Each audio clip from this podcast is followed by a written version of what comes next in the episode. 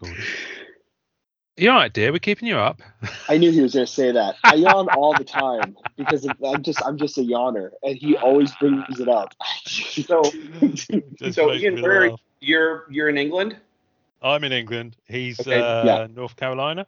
North I'm in North Carolina, Yeah. Okay, so what part of England? Uh, Norwich. Okay, and what part of North Carolina? Greensboro. Okay, I lived in uh, I lived in Angier for a year. Angier is 45 minutes from the middle of nowhere, or as I like to say, the year 1961, because it is very rural farming, um, and uh, it was 45 minutes southeast of North Carolina. My ex-wife uh, went to uh, grad school at Boston University and then couldn't get a job here in Boston. All the athletic training positions were full that year. So she had a contact from when she worked at, from when she went to Ohio State, who was an athletic trainer at um, Campbell University, which is in which is in Angier. It's in a tiny little, but it's by Fuquay Varina, which is sort of a name. Wow. So I lived I lived on a in an old farmhouse, and that's where I got my prior dog, the one that that that Cal here is the Stanley. So yep.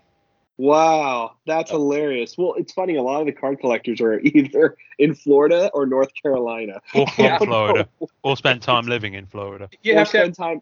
you have to have an inside hobby because it's too damn hot to go outside.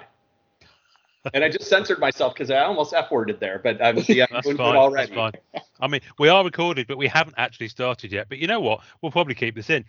Yeah. You know, So I, Fuck it. so I'm in and I'm in Boston currently. I In live I grew up in Michigan. I spent half of my adult life in Ohio in two different stints, and I've had uh, six total years in Massachusetts with a year in North Carolina and a year in upstate New York mixed in.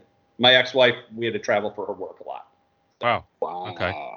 Well, I I'm going to be in Boston in August uh, Oh, for, well, for a bit. we should have lunch or something. Yes, yes. No, I'll, I'll let you know. I'll let you know. Well, Awesome. Norrin, Hey. you, you, you haven't you haven't said if you're going to be uh, making. I'm showing up. So when you're you're showing there, up. All right. I'm going to make it a so point what's to going on in need to see August? Who, who's that? Sorry, what? What's going on in August? Uh, well, I'm just there. Um, uh, well, it's our first proper family vacation since before COVID, BC. Oh, okay.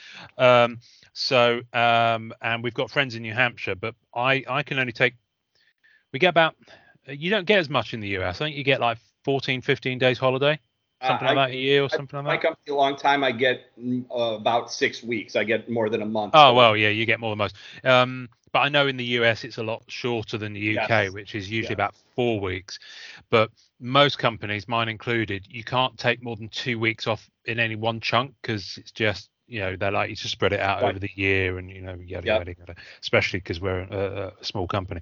So, uh, so I'm off for two weeks. My wife, um, um, uh, my daughter's going to be on summer holidays, which is six weeks. So they're going a week earlier. So they're going to be over there. They're going to a few days in Boston, go up to New Hampshire. I'm going to fly out. Uh, I've got um, I fly in. I'm going to be going straight to bed because it'll be stupid o'clock in the morning. right. Um, I'll have a day in Boston. I'm meeting up with Pankit, who's a friend of ours who who's, who collects uh, Captain America.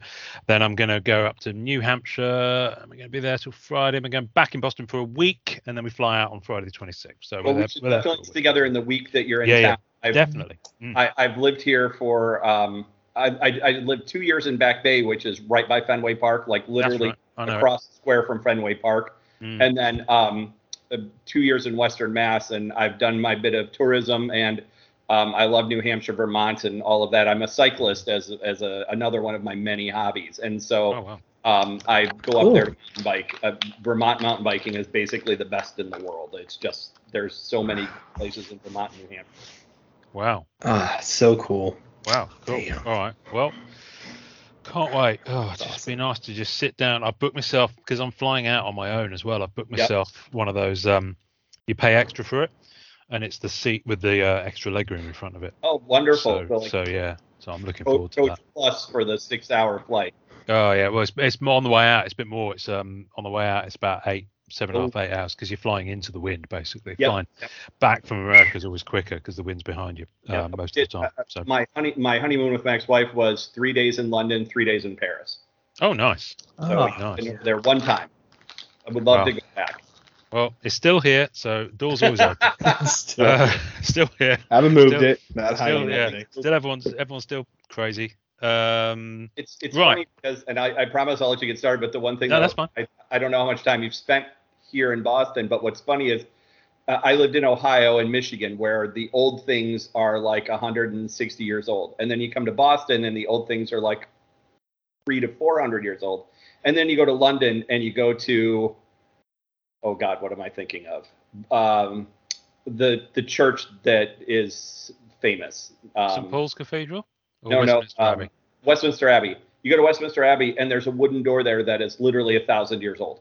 Mm. And you touch a door that a thousand years worth of people, 400 generations worth of people have touched. Yeah. And it's that's crazy. Yeah. My wife works in Norwich Castle, and it was built in uh, about 1090. I think they started on it. Um, and yeah, it's crazy. It's absolutely bonkers. Um, and there are loads and loads of churches in Norwich. I don't know why. There's just loads. Um, and yeah, some of them are just like ridiculous. And you know, I walk to work and I pass bits of old city wall that's like archaeological kind of ruins. I guess is the best way to phrase it. Yeah. Um, but yeah, because yeah, it used to be a walled city. So, and then you go to somewhere like Edinburgh, and it's just crazy, blows your mind. Anyway, Uh. welcome to Archaeology Hour with the Marvel Card Collectors Podcast. I think you have to say it a little slower than that though when it's when it's a show like Archaeology Hour. yeah, Archaeology Hour. Um, yeah. Um, thing is, you listen to 100, 100 episodes, and they're only just starting to scratch the surface. Welcome to Archaeology. That, that's a great joke. Welcome to bad. Archaeology Hour. We're going to dig in and like how many puns do you think they make and how funny do they think?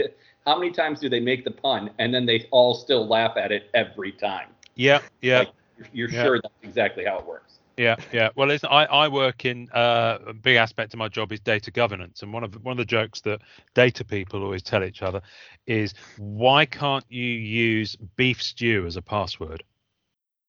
I don't know. Because it's not strong enough.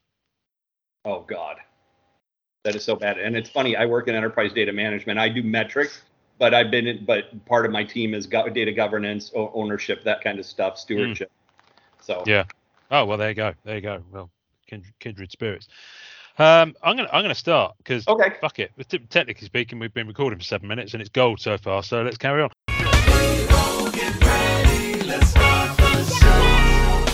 My name is Ash Gonzalez, and you're listening to Marvel Card Collectors Podcast. I'm going to be really boring and not say nothing cool.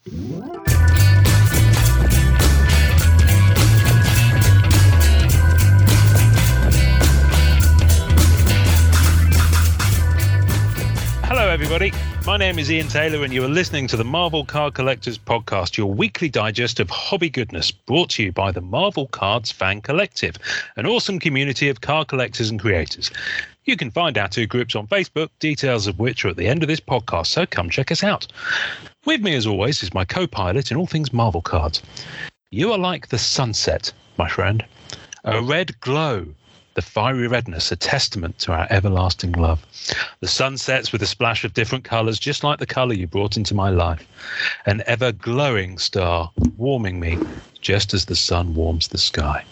Snoring Rad. Wow. wow, that God. Thank you. That was really lovely. Oh. My wife has never said anything that beautiful to me. That is touching. Very touching. Would you like a Kleenex, dear? I do. I do. yeah, I do. Yeah. I do actually. I need that. yeah, yeah. and one for your face. Right. Um. So I. Wow. yeah, I went there. I went there. See this, this Ben. This is what this is what he has to put up with every week. Ben, I hope you Um, know what you walked in onto because it's gonna get weird. I'm wondering if maybe I joined the wrong podcast. I think you did. Well, you know.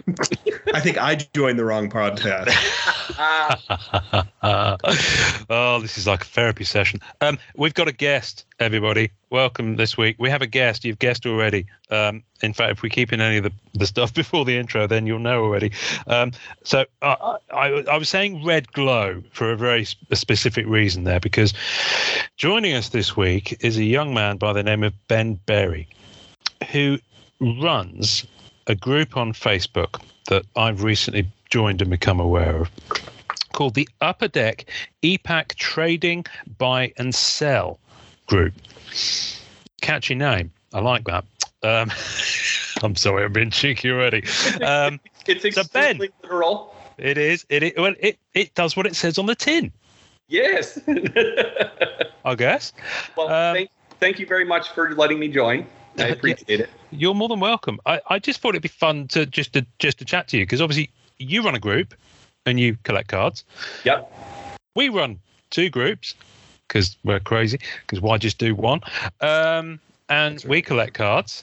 So you know, I kind of figured that let, us have a chat. Uh, Yeah. Ben, tell us well, tell us about about yourself. You know, how uh, what what's your kind of history in the hobby? How did you Yeah, start? do you absolutely. So I'm uh, 47 years old, and um, I don't remember my first comic necessarily like maybe the way some of the other members of the group do. I lo- I've loved comics my whole life. I've loved cards my most of my life. Um, I I remember reading comics in the early 80s. I remember owning episode one of the Star Wars comic book. I'm a huge, gigantic Star Wars nerd. Um, and I've loved Marvel. Um, you know, since I was a, a kid, I had Spider-Man Underoos. I had, you know, all the normal stuff. Um, I particularly got into West Coast Avengers. That was, you know, right about the time I, I'm fairly sure that was like 13, 14 years old when West Coast Avengers came out. So my favorite characters uh, in the Marvel universe are Hawkeye and Moon Knight and uh, later for some reason I picked up on Chamber because I, I think just because oh, I love Chamber.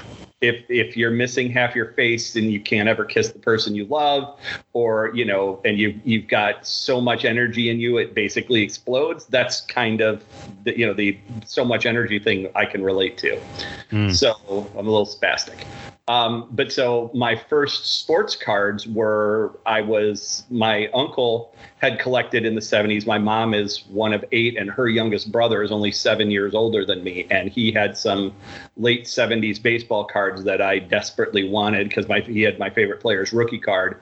And he told me when I could bench press 100 pounds, I could have the card. And so I worked a whole summer at like 10 years old to be able to do that. And then um, got a couple of boxes of wax boxes for my birthday in, I think I w- it was the first year that Fleer and Donruss came out. So it would have been like 82 or 83. Um, must have been 80.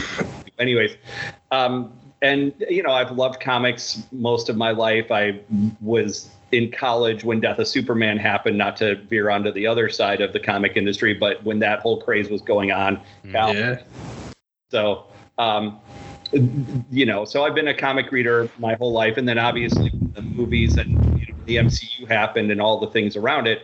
That's just made my consumption of it that much easier. I've seen almost all of the movies in the theater. Obviously, the pandemic changed some of that. I didn't see uh, Captain Marvel in the theater. I didn't see Spider-Man: um, No Way Home in the theater.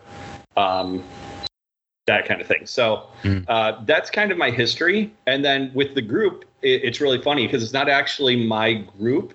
It was started by a, a guy who I don't even really know, um, who I think was in college at the time. And he started it just to have a place to buy and sell. So, um, as a as a quick deviation to the point, and you guys will have to get used to that. I do that a lot. We do Um, as well. That Totally fine. that EPAC has a rule, Upper Deck has a rule that you are not allowed to sell things on their platform. And the reason's very simple. They don't want to be responsible when deals go wrong because it's a digital format. You send somebody their money and you can just not send the card, and what are they going to do about it? Mm. So they didn't want to be responsible for that. But their end user agreement and direct conversation with their administration have said, you know, they don't care what people do once they buy the card. They don't have any um, responsibility for it. And, you know, they couldn't enforce that we weren't, aren't allowed to sell it anywhere. Secondary market is secondary market. But um, I don't know how he did this, but the dog just got a, a piece of mail. Is this yours? Did you get some mail? No, that's not for you.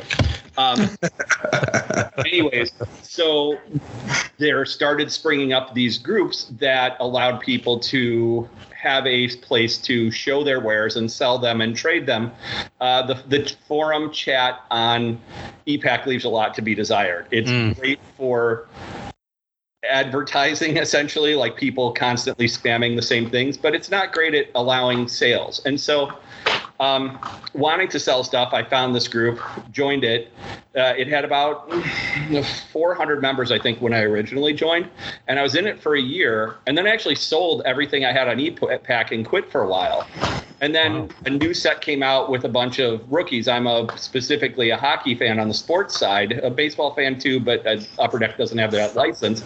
Um, I'm a huge Columbus Blue Jackets fan, and so uh, when big rookies came out for the Blue Jackets finally, as a as a team that has floundered for years and years, um, I had to rejoin and start buying. And that group was the Wild West. There was no mo- the the guy who founded it was in college and was busy with family stuff and didn't have time to run it.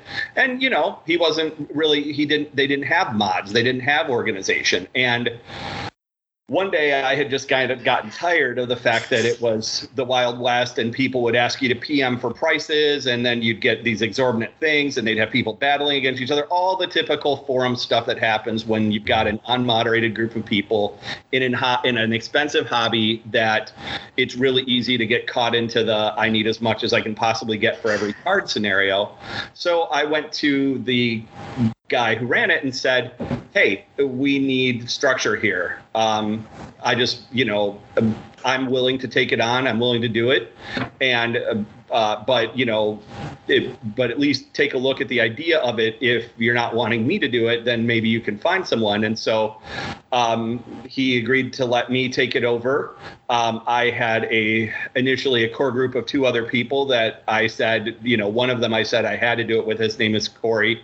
He's just phenomenal. He's retired from being a mod due to he's a parent and has a busy life, um, but he's still uh, a mod emeritus, still uh, a guy who I listen to a lot. And um, the two of us, and then he found a he had a, someone named James who's just an absolute wonder and runs all of our breaks for us.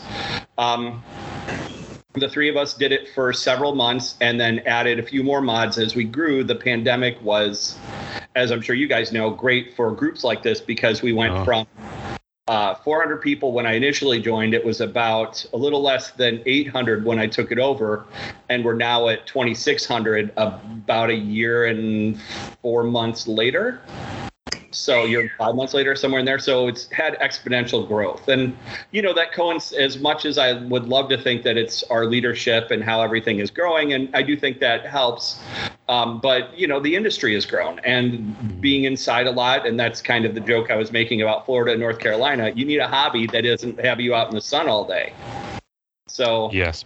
um, Yeah. and so you know there's a lot of things i think ian that you've probably seen since you've joined our group that we're definitely not as mature in some of our community aspects but that's the direction we want we've wanted to head from the beginning was much more of a community. Don't pm for prices. Treat each other with respect. Help each other with uh, achievements. Um, for people who don't know about epac achievements are essentially a sales driver for uh, purchasing on EPACs, where Upper Deck will create special cards only available on EPAC that you can earn by collecting sets that are part of the releases on EPAC. Uh, for example, I've spent the better part of the weekend on the new Goodwin release, chasing a couple of different achievements, and finished one, and I'm two cards from my second one, and then I can stop for a while. Wow. wow. Yeah, I did see you post something um, where you said, I think you might have used the term all nighter, and that just Yeah. that just terrifies me. So, so explain to me. So we, we, we do talk about EPAC a lot on uh, on the podcast, and so Oh, you know a lot of people will know what it is. A lot of people do stuff. In fact, you know we often open a pack on the podcast as well, um, just for gigs. But I saw uh, you referenced an all nighter. Um, so explain to me what you meant by that. When, when yeah, this? so yeah, absolutely. So one of the things about that makes the achievements um, interesting is they're time sensitive because they're a limited number. There are achievements, of course, that are unlimited like you can get an avatar or there are when some of the larger more standard sets like series one and series two hockey or probably i think annual had like some annual or ages might have some that are unlimited. Yeah ages has some that are unlimited essentially. Um, where the achievement is long lasting and you just accumulate stuff eventually and you'll get a special card for it that's worth about a dollar fifty. Um, the achievements of significant value are generally all short listed. And I have found, and I'm going to be spilling some secrets here on my own approach to things that hopefully will help people. I share these things in the group too, is that time sensitive means you go for it right away. Pick one. Um, a lot of people attach, you know, there'll be a bunch of different, uh, sorry, I'm getting a little uh, all over the place here. Um, when the achievements come out, generally there are several per set. A lot of people will try to chase more than one at a time. I find that incredibly difficult. I find that it uh, you wind up sacrificing one for the other a lot of times, and it slows you down, um, especially on ones that are short printed. Uh, 25 or 15 or 50 even.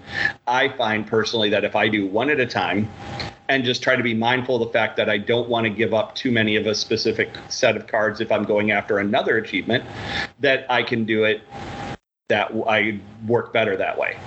And Thursday night, there was an achievement that I thought I could do. It was a very uh, time consuming one, but it, not a terribly expensive one. They had a set of playing cards that were included in Goodwin that I believe were drawn by Lisa Frank, who, if you're in your 40s, you remember high school and junior high and these weird looking rainbow stickers. Um, and I believe that those were either designed by her or in that format. Um, and so you had to but the thing is instead of one set of playing cards you had to get 10 sets of these playing cards so 480 playing cards because the aces are short printed they didn't include them in the chase Right. so Wow. i s- started oh go ahead no, I said wow. Like that's pretty Yeah. amazing. Yeah, so I started Thursday afternoon, and I'd had some work anxiety going on, so I was a little bit. Every few years, I'll have a night where just too many things in my head from work, and I don't sleep well. So I used that to my advantage and chased the set, and uh, didn't get much sleep that night.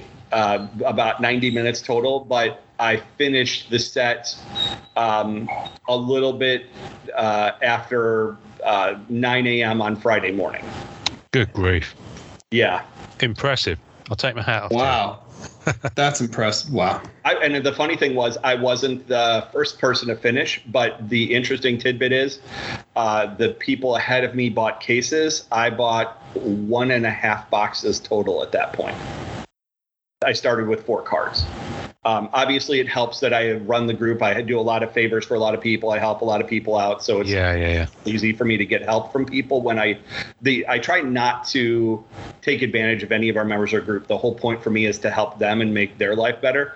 But once or twice a new set comes out and I'll chase an achievement and that's when I call in favors a little bit or Mhm. you know utilize my network to say, "Hey, you've got this sitting. I know you're not chasing. Take something from me and let me have it." And then it probably prioritizes me above other people in their chases, but it I- you know, I feel like it's fair for the work that I do and I never ask for a bad trade. Uh, one of the things that I think is incredibly important that I think you guys would agree with is that running a group means your your integrity and your word has to be above reproach. You can't be someone who's running bad trades or uh, treating members or even people who aren't members with anything less than respect. I, I won't block a member in my group, even if they're a jerk to me um, just because I feel like I'm a servant leader and it's my job to make sure that these people get the best possible experience with this community that they're in. Yeah. Yeah, I've had to recently go through that as well, and I just I unblocked everybody because there were people you know you have bad trades with. They say certain things that are kind of disgusting or whatever, and you're kind of like I just don't want to deal with this person. But I recently, maybe like a month ago, just went through and just unblocked everybody I had blocked, just because I was like, you know what, it's it's just I, I don't want to even if some even if there's somebody I don't like, I would hate for them to be swindled or mistreated or taken advantage of. You know what I mean? And it I don't know. It's it's a weird feeling. It's definitely a weird feeling. I get it. Um, I I do have a block list still, but it's only people from the forum who are not in the group. The people that like randomly send me terrible trades or are Yeah. jerk. There was a person that I traded with when I was doing the uh, the achievement after the playing cards, and he essentially snuck two uh, short printed playing cards in, and I didn't notice it until it was too late. And uh, that guy got a he just got a block. I don't send nasty words anymore, but I'm just like you know I just this guy's a jerk. It cost me like thirty bucks, but whatever. Yeah, yeah. I mean, we um, That's awful. I mean, I have a. It's interesting. You've touched on two things there. One I'll come back to because I think it's it's it's the meat of of common ground. I was I was hoping we'd find straight away. Um, but on the block thing, we we I I personally don't block anyone in the group because well we have a rule in the group which I think is which I've a lot of the rules that we took for, for the groups when I started it I took from uh, retro video gaming groups in the UK Okay. um, because they are very competitive um, in terms of the nature of the stuff. Um, you will have vintage stuff. You will have some very, very collectible stuff, and the parallels with um, trading cards were were immediately apparent. So things like.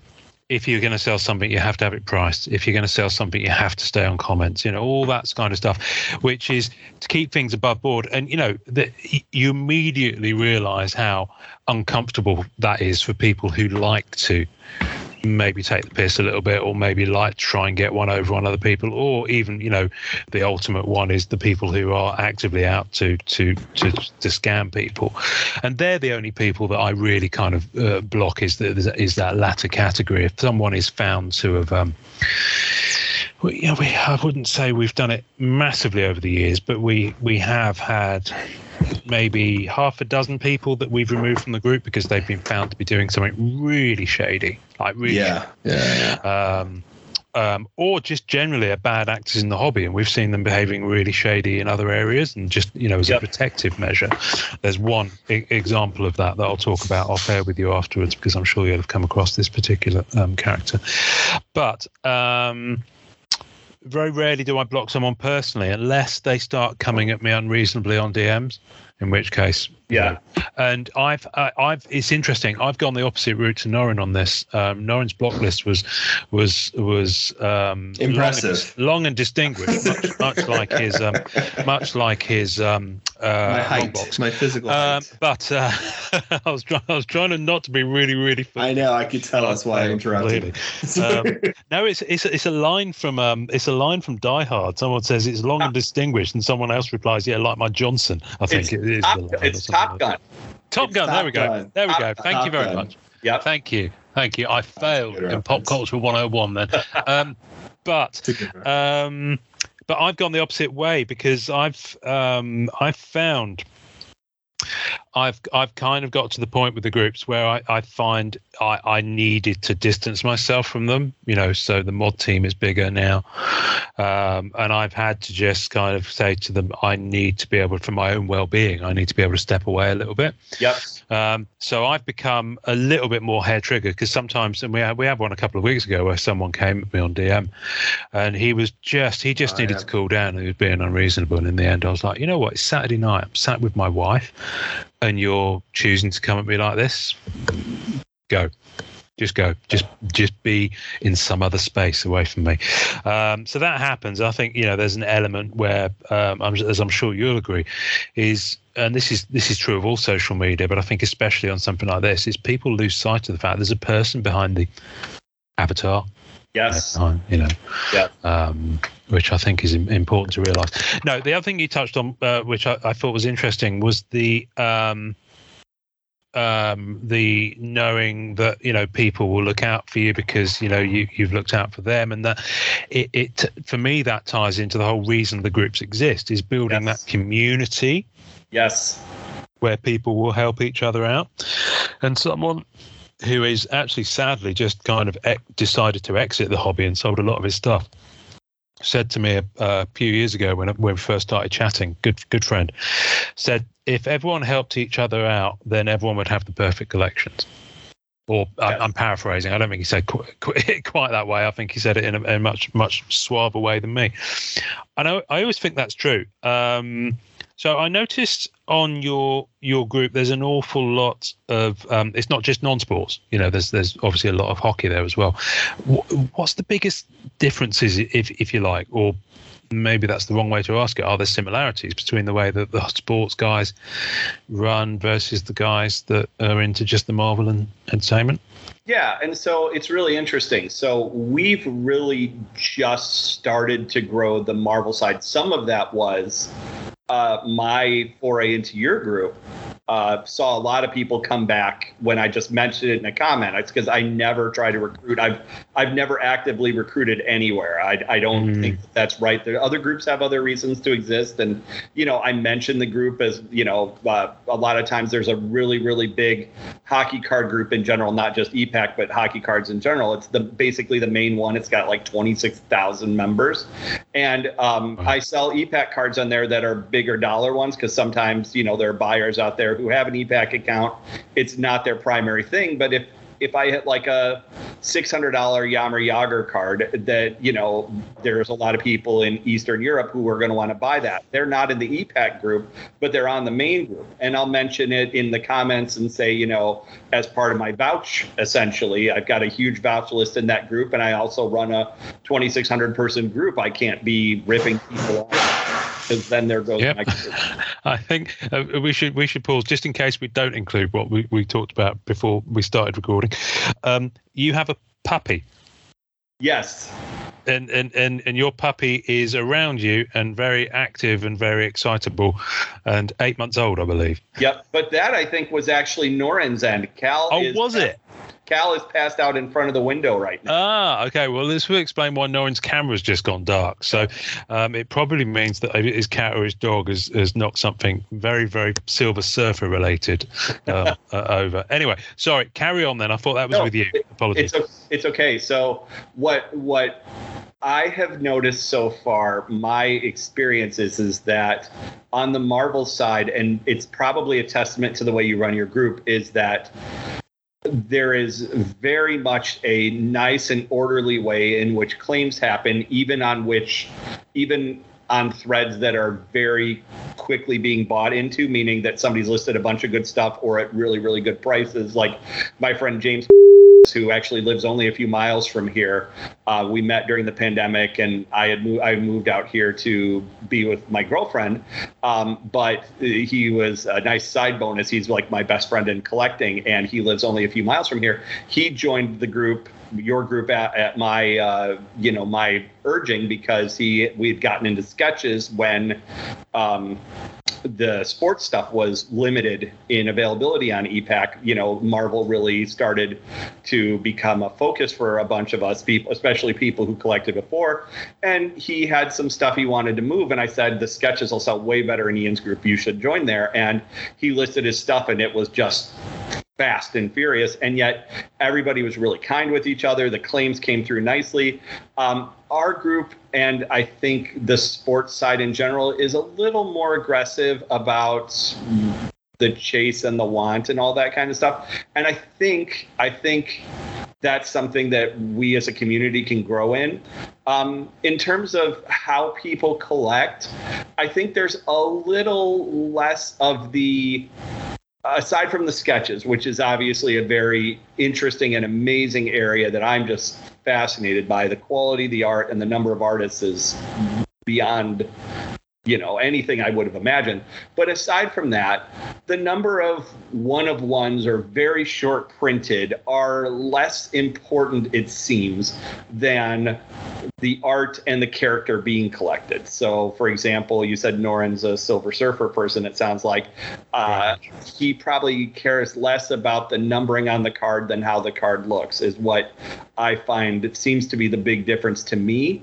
Whereas on the sports side, it's entirely about the limitedness, finding the unobtainium the the one that really completes the rainbow so that you've got Mm. all the different versions and obviously with with with with Marvel's side values other, aside from the crazy PGM or PMG thing that happened last year um, values seem to be relatively stable on things for the most part in my experience it's not like um, the value of a certain character will suddenly rise unless maybe it's brought on by a show coming out or whatever um, with cards you know you buy a rookie card and the guy could be seen as not much and then the next year he has a gangbuster year Exactly. and yeah. so the the values gets the value skyrockets. So having those limited number cards and the rookies and the autos and all that make a Mm.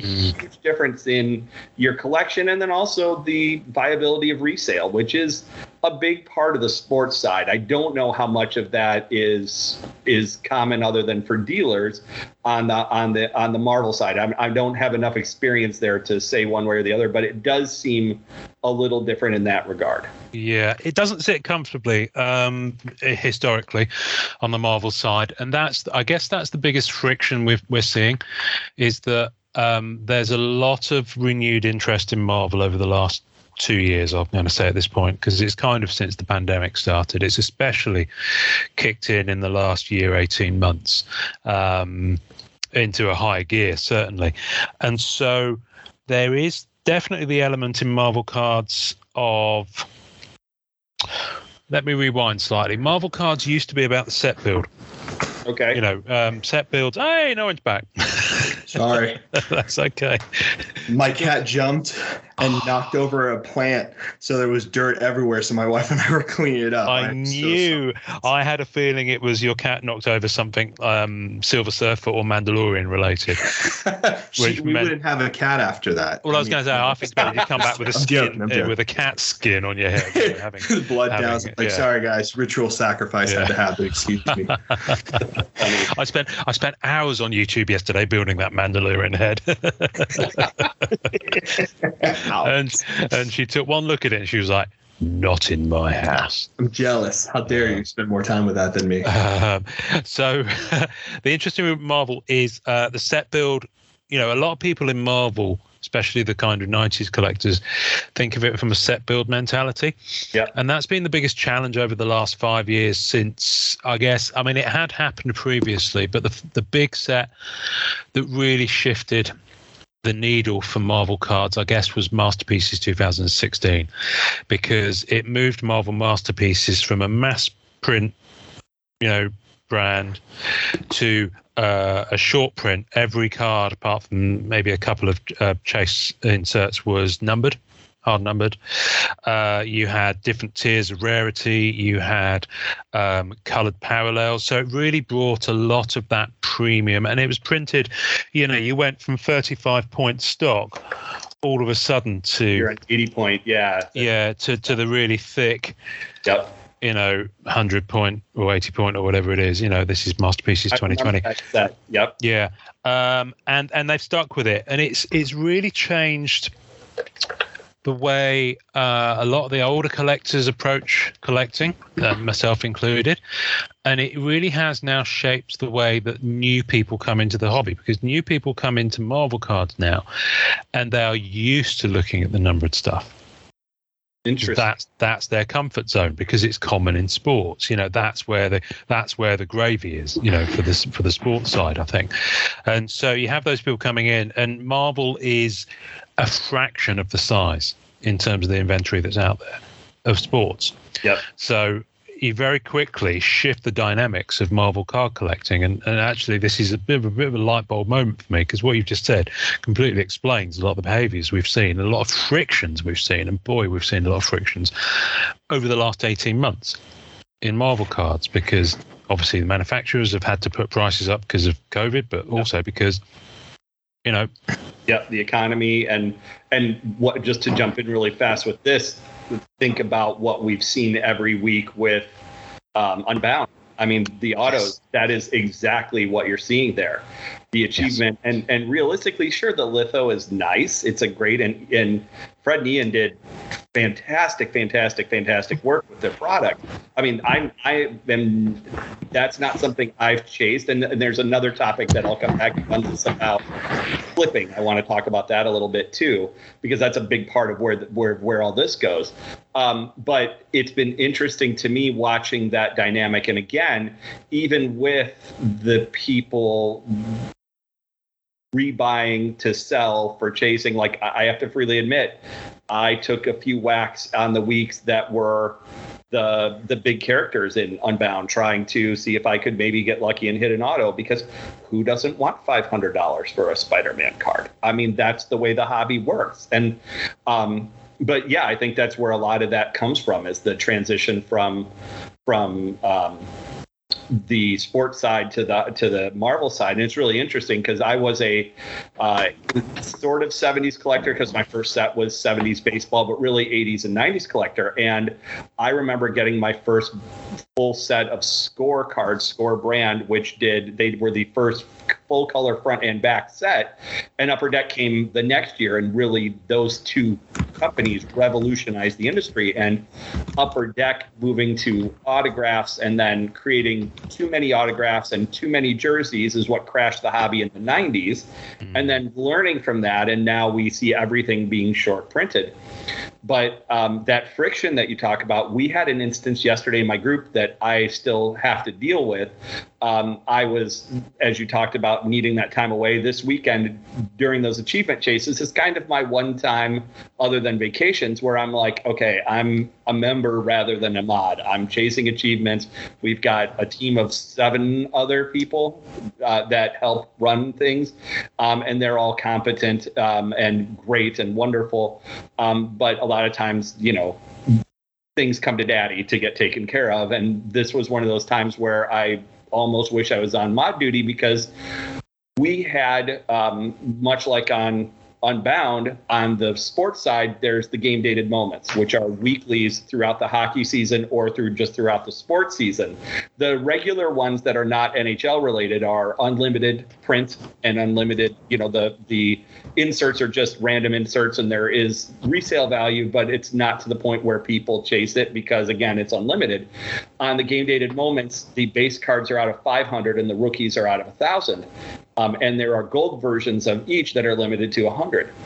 Um, there are achievements related to the set that contains the 500 and 1000 cards that at the end of the year you turn in a bunch of cards that get you another set of cards that get you yet another set of cards and those last two cards when they have the autographs ready you turn in those last two cards, and those get you a very short printed autograph, only available on e-Pack from that year with moments captured of the of the year. So it'll have, um, you know, the the best rookies cards with limited autographs that you can only get on e-Pack sure. are high value. You'll get retiring players or big moments like Ovechkin stuff will be mm, all kept. Mm. And we had a person that got a card but didn't pay for it. And the other admins kicked him out of the group yesterday because they, you know, their response was to protect the group. And I'm going to probably look at that and see is this something where we need to spend a little more time in getting both sides of the story and figuring out was this an oversight and all that. And the, the mods did exactly what I would have wanted them to do in this in this area for now. But I also want to continue to think about as a leader how we can best serve the community. Um, I've gotten several DMs from some of our more um, long-term members who see these things kind of on the long arc rather than in the moment, and wondering if how we can better help to make sure that uh, this kind of thing doesn't happen in the future, um, and not just the the the sale not occurring properly, but also the person having to get booted because of what mm. happened. We we boot probably a little more frequently than you, probably because the sports side brings a different type of collector in some ways who is a little too aggressive for the, the community that we're building.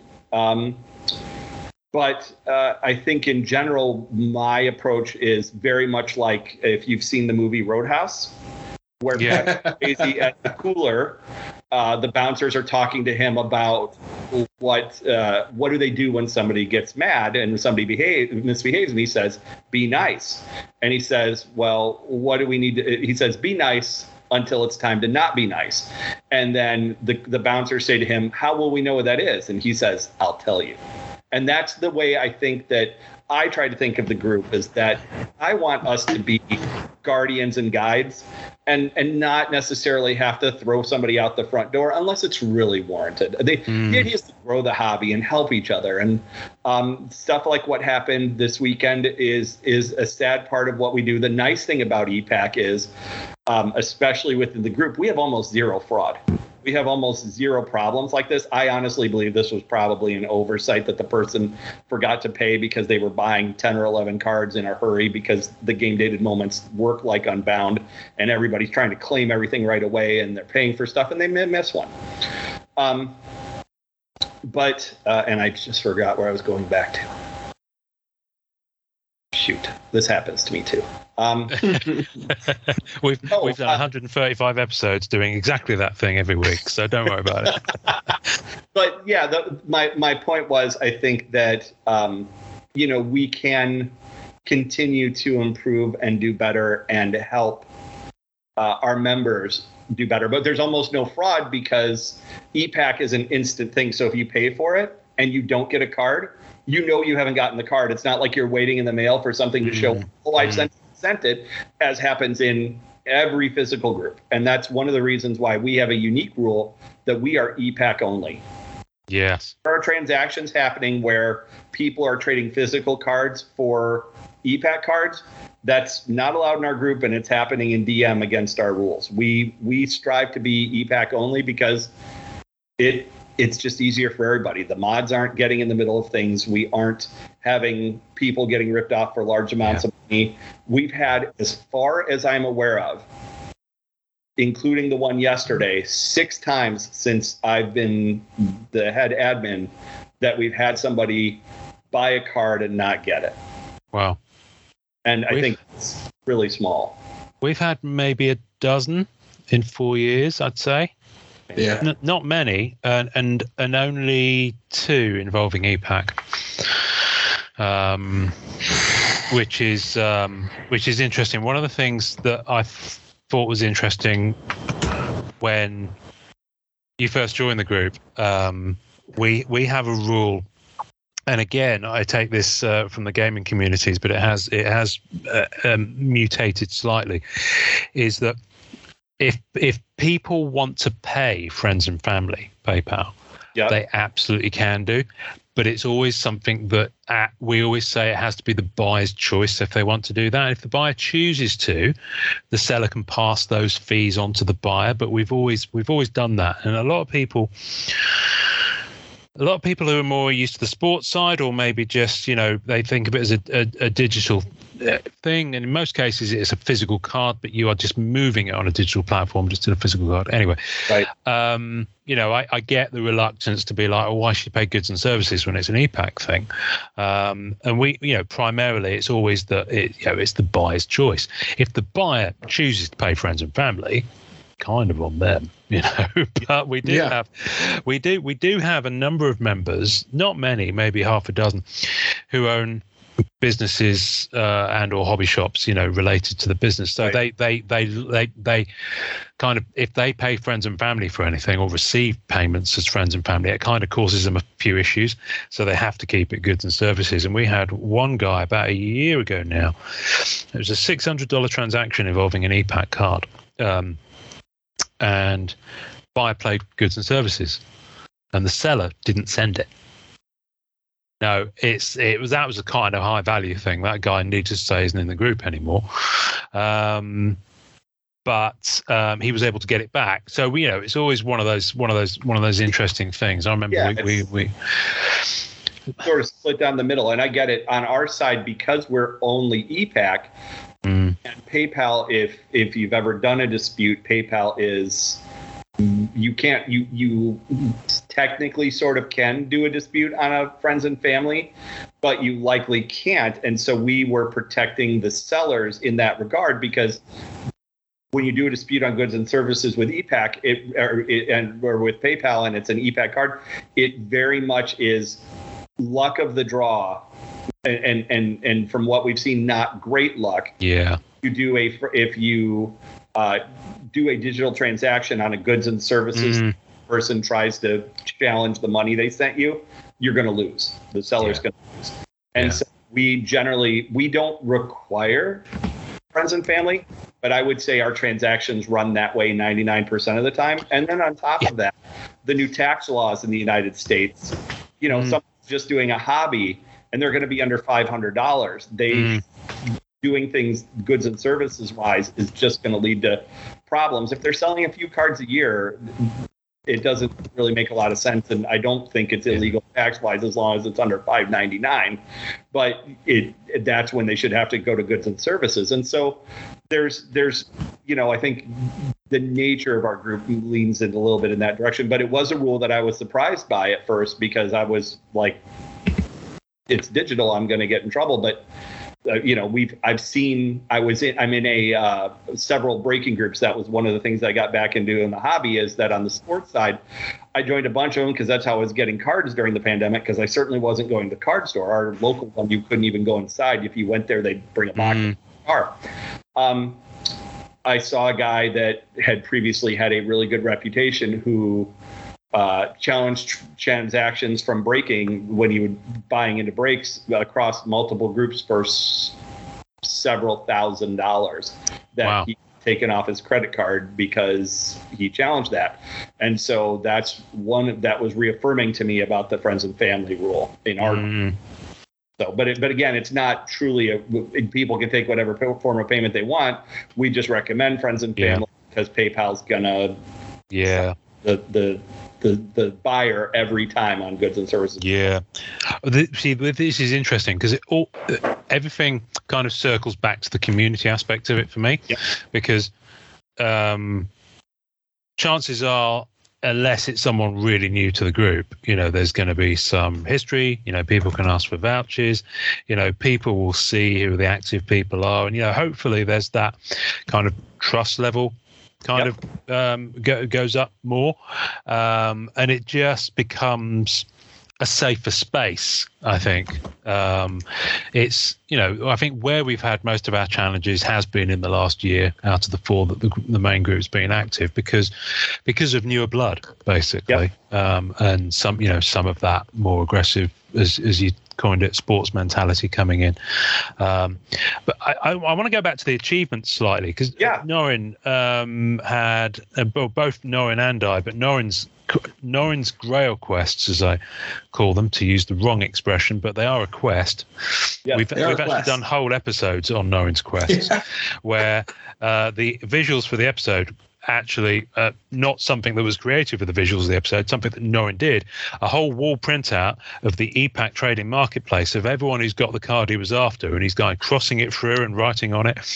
It's like one of those big things when a detective's working out a case and they're like figuring it all I out. put like I had a key chart, so I was chasing uh, Fleer Ultra Spider-Man. Um, Yeah. a, a web rainbow of a character named Spot that nobody cared about, but I cared, and I wanted you had to get hundred of these cards um, to make the card, and so I printed out the sheet. You know, I control a command minus minus minus to minimize so I can see everyone's name and card, which we all have done. I printed it out, and then I made a color sheet of like I had things like uh, circle, uh, which meant uh, always in their collection for set, never to be traded. I had things where I put an asterisk, and I said this person's an right for the asterisk. Yeah, yeah, yeah, yep. Right? So, and then I had little things like that just on the chart. I was just keeping track of everybody because it was it's it's really it's fun. It's a lot of fun to hunt these things down, and Yeah. it is really thrilling. But I mean, I just joined the group. I just put a request to join the group because I I did wasn't a part of it, uh, unfortunately. But I'm glad there's something there for people who are on EPAC because I think EPAC gets kind of tricky because people get hit up a lot. And I think people are very hesitant to engage with other people because it's usually like, unfortunately, like you had the circumstance and other people have where it's shady or they're trying to confuse you on a deal Or or whatever. offering terrible trades because we get a lot of I, I see a lot of younger people that are on EPAC that think that their five digital base cards are going to be worth an autograph just because that's what they want. They think it's trading. They can just make this trade and they don't. yeah.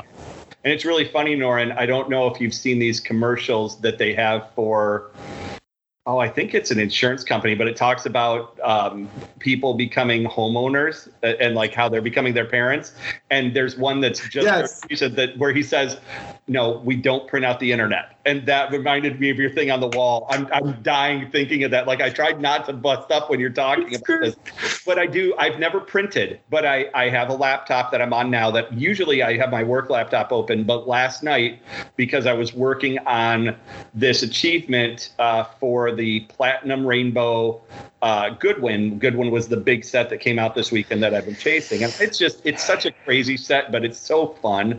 I've never really chased it before, but it's I love all the goofiness and the the gigantic hits. We had somebody in the group pull a twelve thousand five hundred dollar card.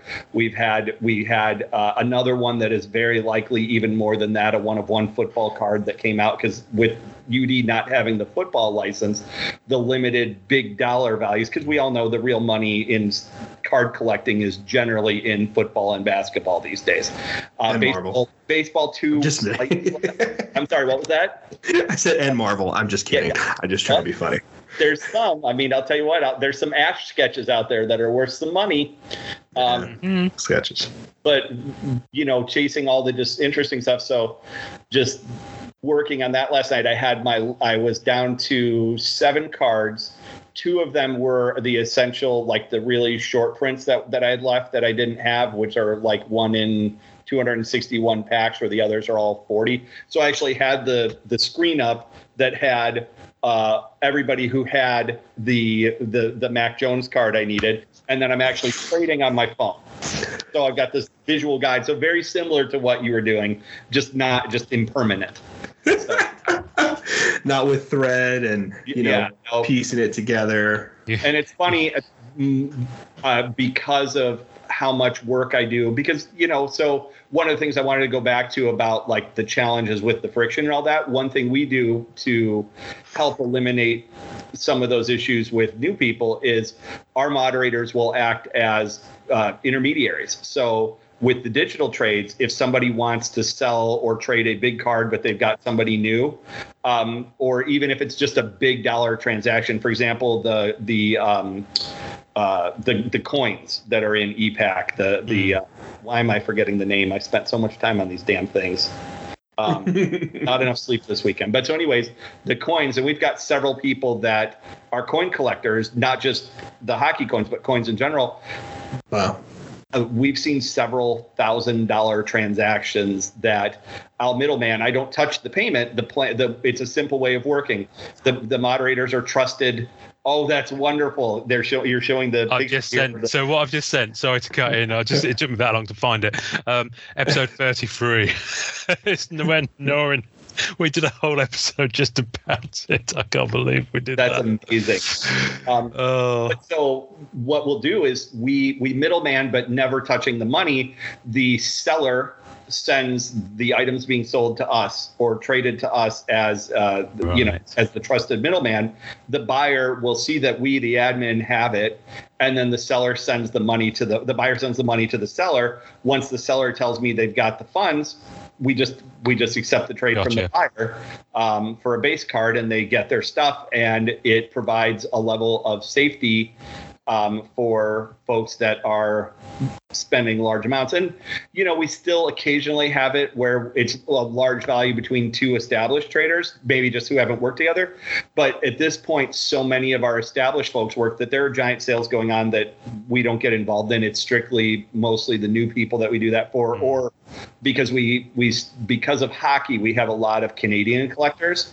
Um, Mm, have don't have PayPal, but they do have um, email transfer. So it's a free service in Canada where they can just send money via email. Some things are just better than America. oh, I wondered what EMT stood. I was stood wondering for about on that. Yeah, Yeah, uh, so yeah. And I and I can't speak to it with a hundred percent experience because I don't have it. But one of uh, a couple of our uh, Canadian moderators have it, and then we've got an American moderator with a Canadian bank account um, that they can just email. I believe it is fee free, It's instant like PayPal. They the banks offer it. It's I think sort of like think of Z- uh, Zelle here in the U.S. It's a little bit like that. Zelle is tied to bank accounts and it's basically Right. fee also. It's just a service the bank offers. But if you you know every bank just about seems to have a different payment service they're tied into because our Right. Marketplace doesn't think hey let's just provide the best service possible for everybody and make it mm-hmm. simple. They just don't do that. Yep. So Yep. Yeah, we've Yeah, done we've done some of the brokering too, and I think some of the moderators have. I know I have as well. I think it's a great service, and I think it's it's the safest way to do that too. I wish more people were more conscientious of that, even in real trades, right? Having that kind of place where hey, it's here. You know what I mean? We'll Yeah. deal with this deal, and we know it'll work out because it's there. It's like legit. You know what I mean? Like, yeah. Yep.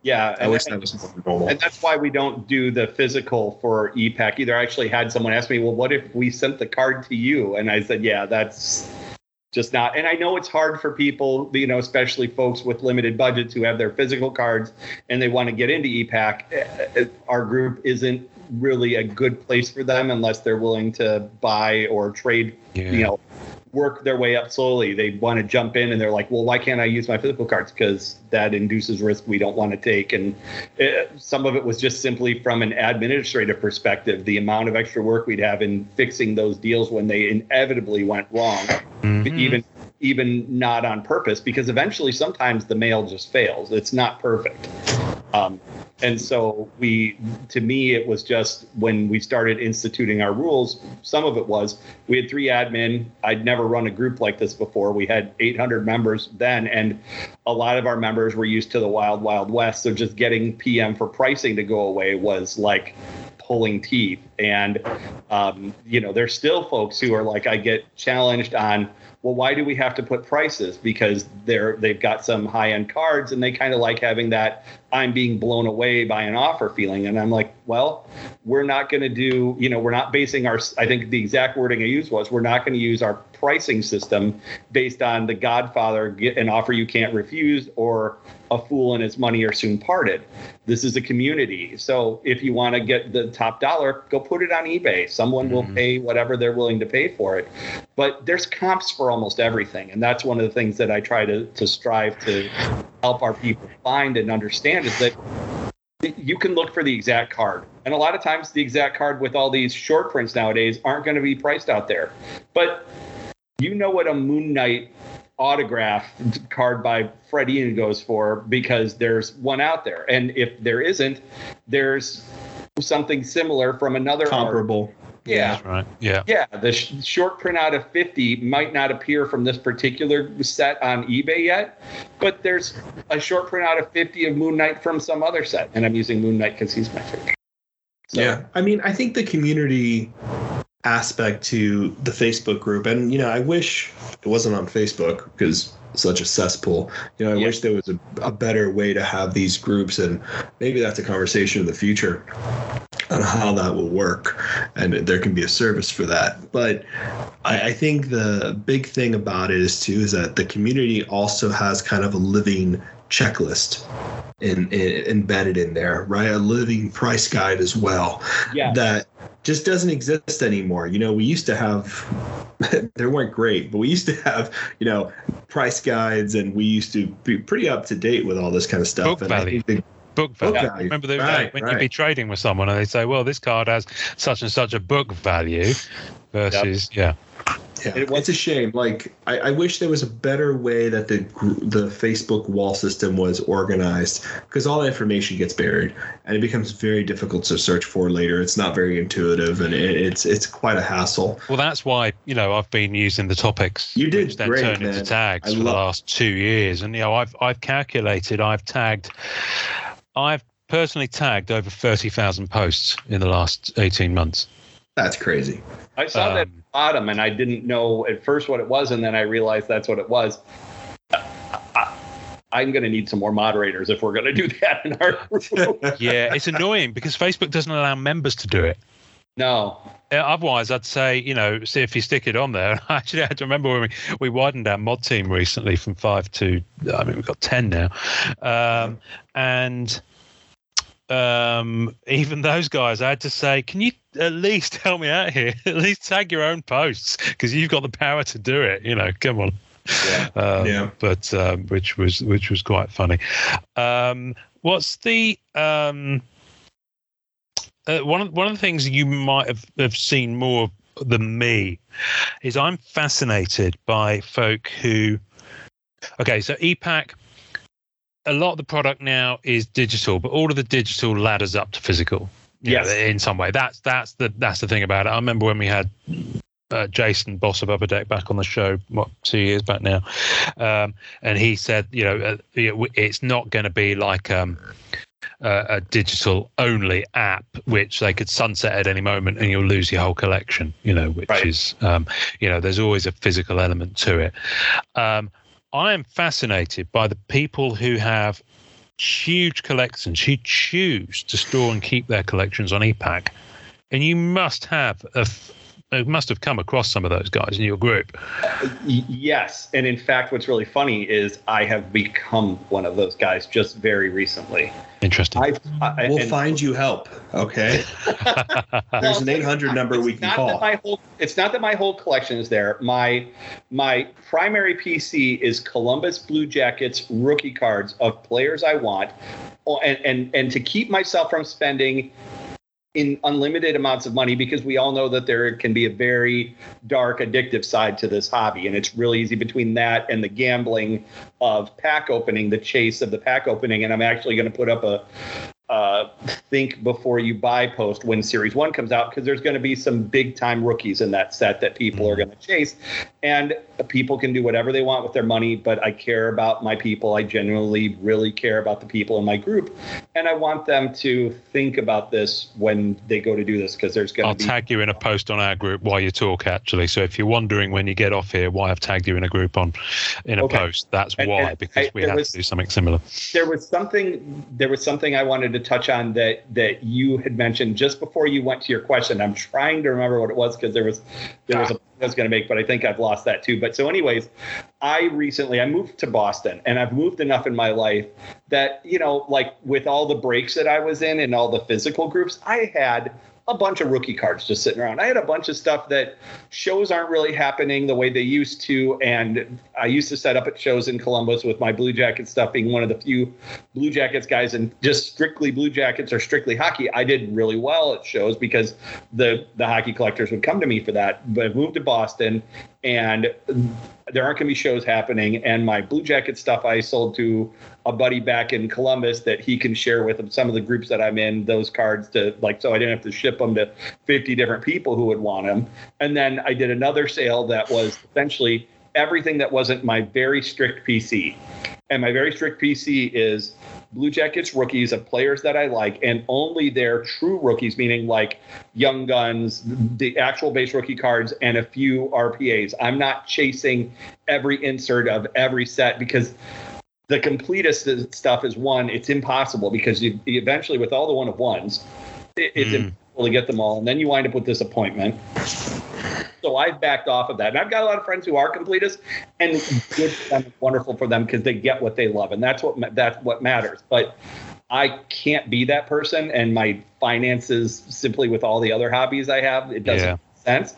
So I limit. So I sold. I have right now.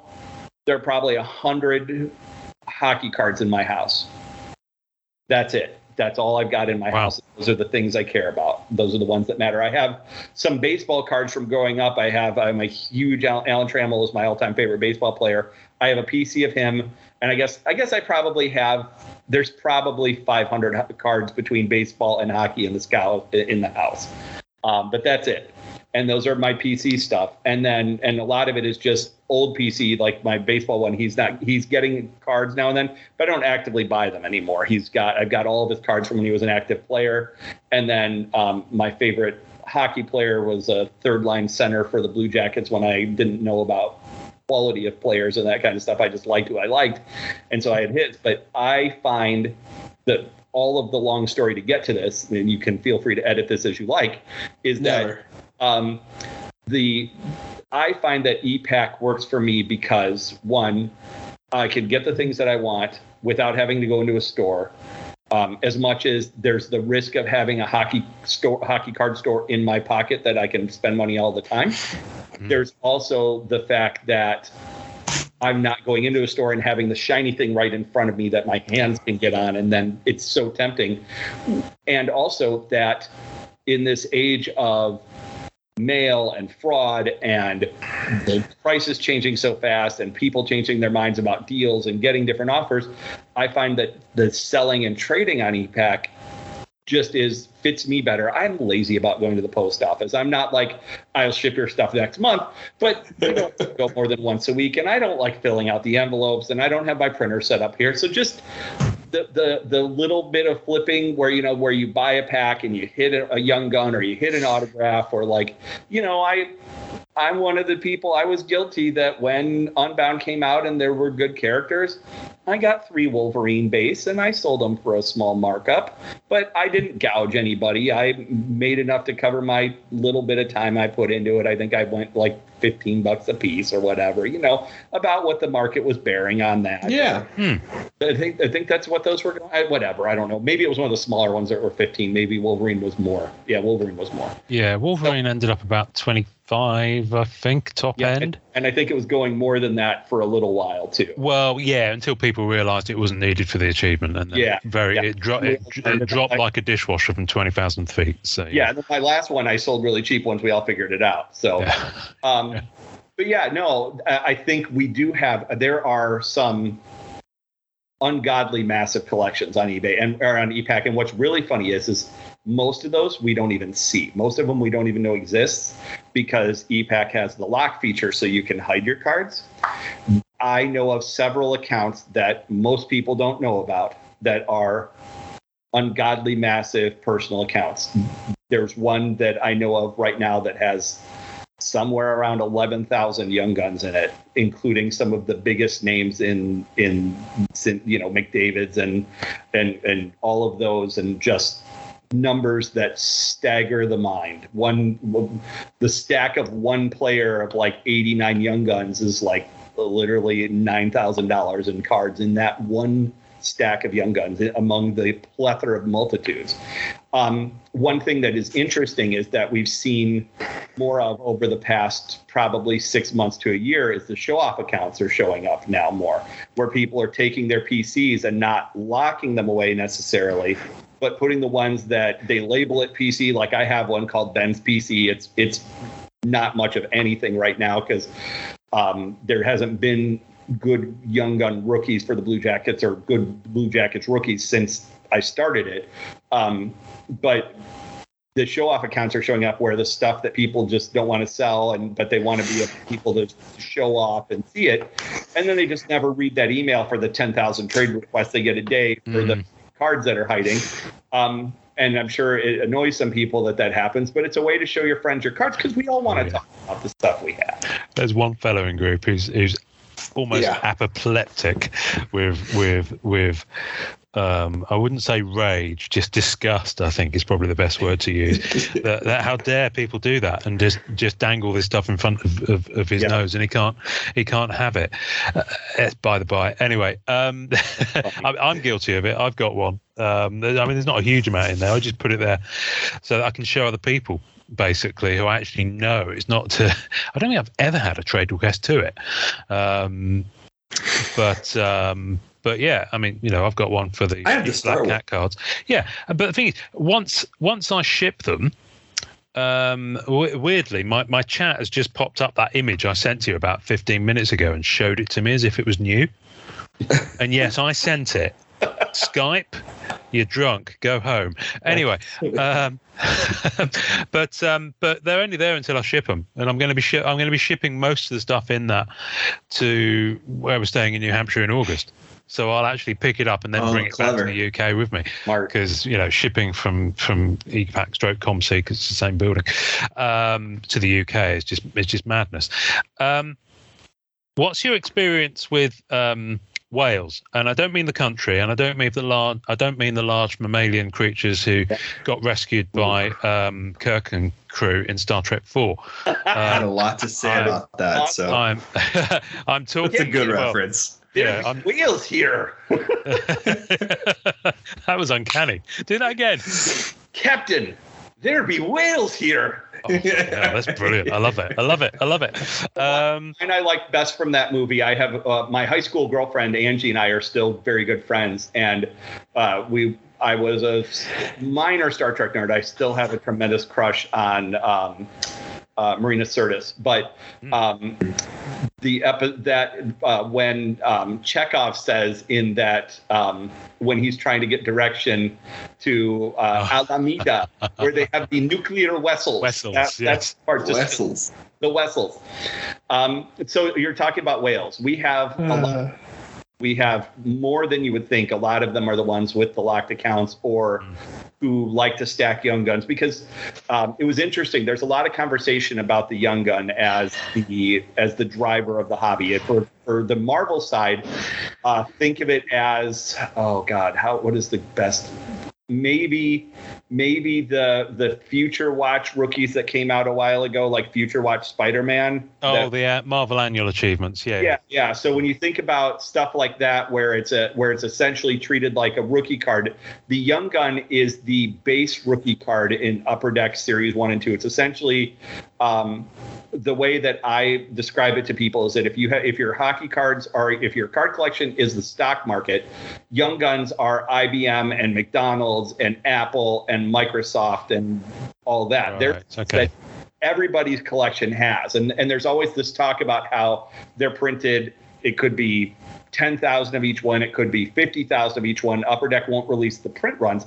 And yet the values are still very high, even though when we Oh, talk about serial numbered cards, 250 it, to a lot of people, that's a high print serial numbered card. And yet Young Guns, for example, um, uh, Kirill Kaprizov, who's one of the big rookies right now for Minnesota, his young gun is worth about $160 US. There are probably 40,000 of them.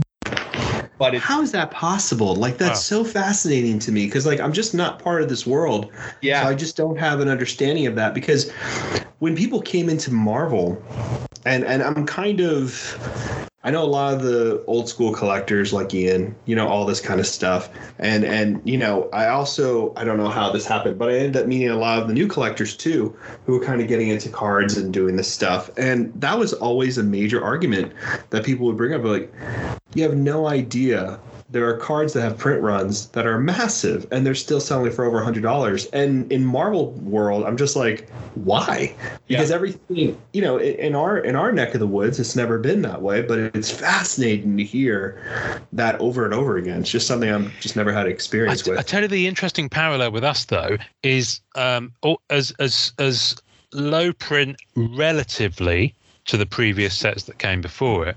Masterpieces '96 still had a fairly chunky print run, so there's still several thousand 96 mm has always been out Yeah. there, Yeah. um, and It's- yeah, it's up there. You know, you, you're okay there. Your cat is causing havoc. she is a bit of a menace today. Sorry.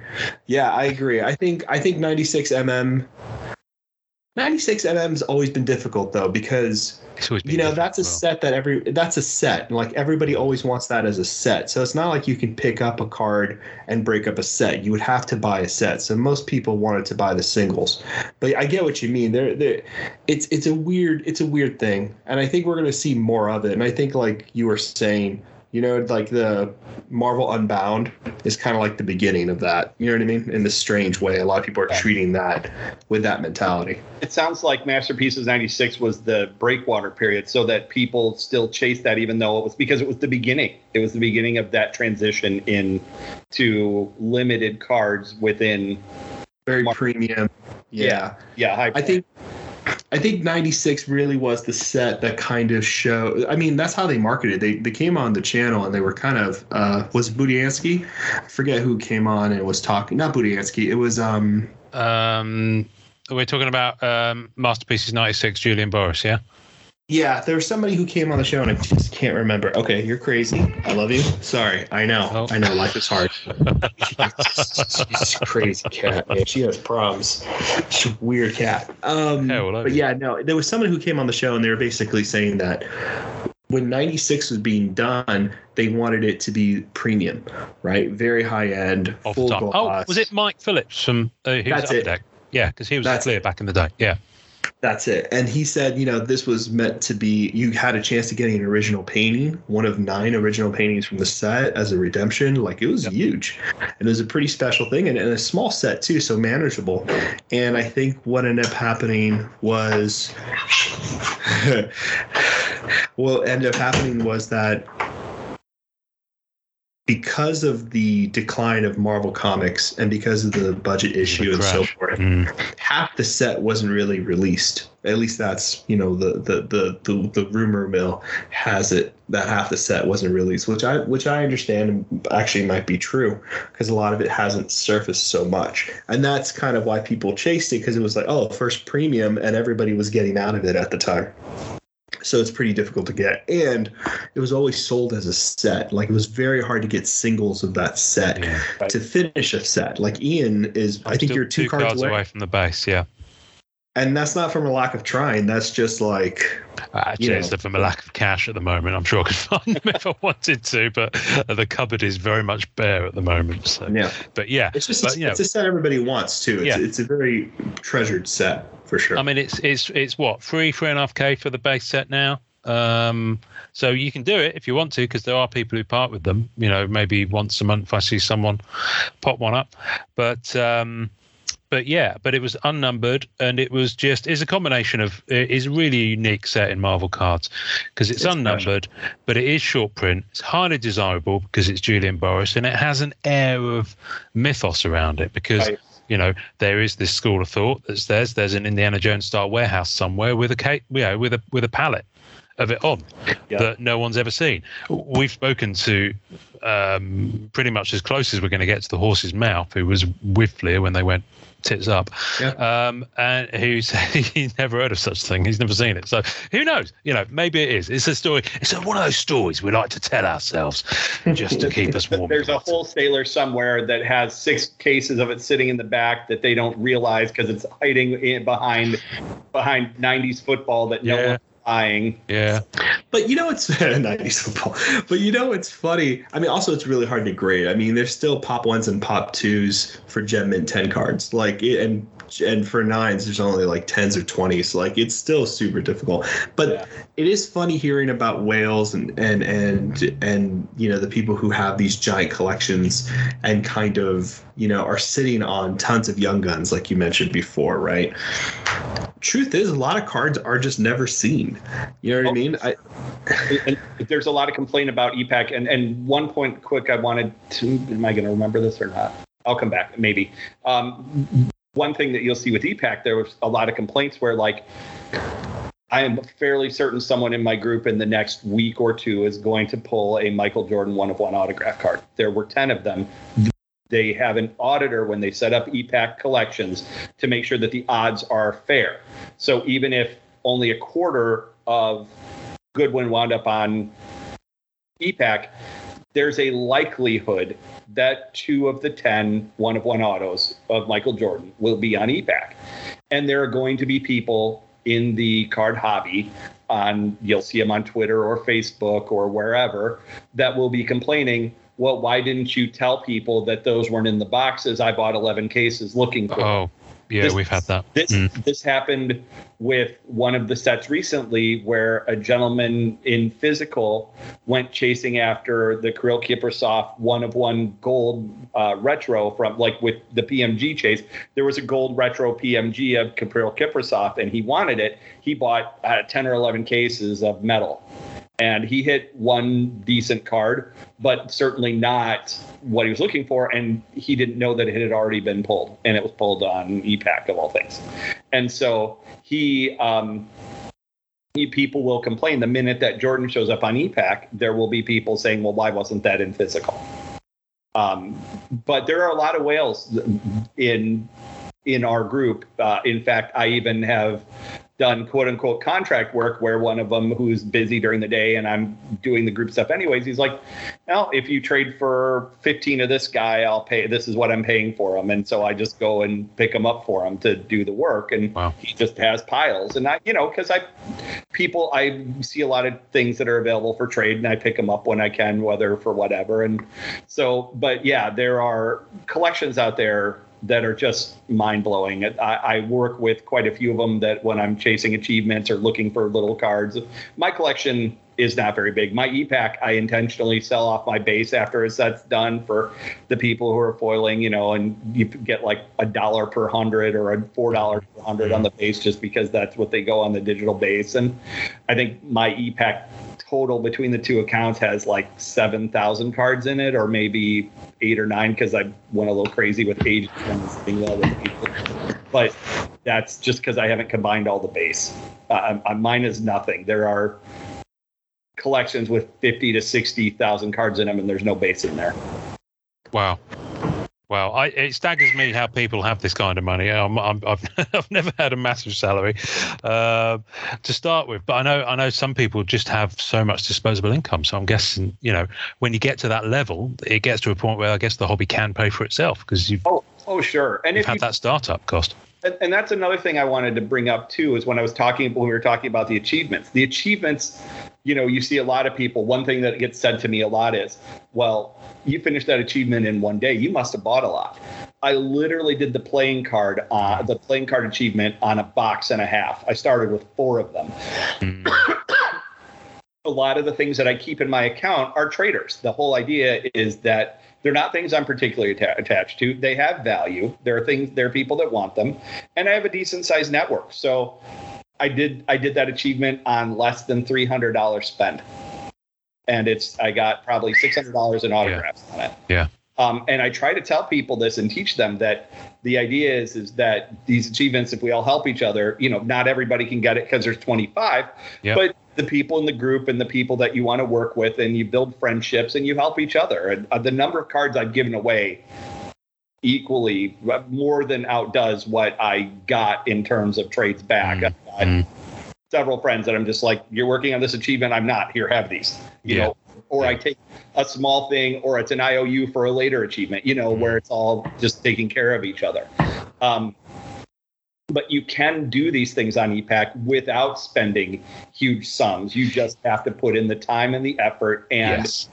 the the most important thing the most important thing is to treat people well to to treat people the way you would want to be treated to make fair trades. I had somebody actually it was funny today um, i was work i'm i'm literally down to two cards for the platinum rainbow achievement. I checked my phone a minute ago because the red light came on for epac that told me something had happened. And uh, but I had a guy that countered one of the things that I offered, and he said, haha, always me having to help out on a middling offer. And I don't ask him for stuff very often because he seems to get a little bit of a Mm, attitude about it. And I said back to him, I said, the card I offered you is one of the 15 limited cards. The, the set is base cards. There are there are 114 total achievements.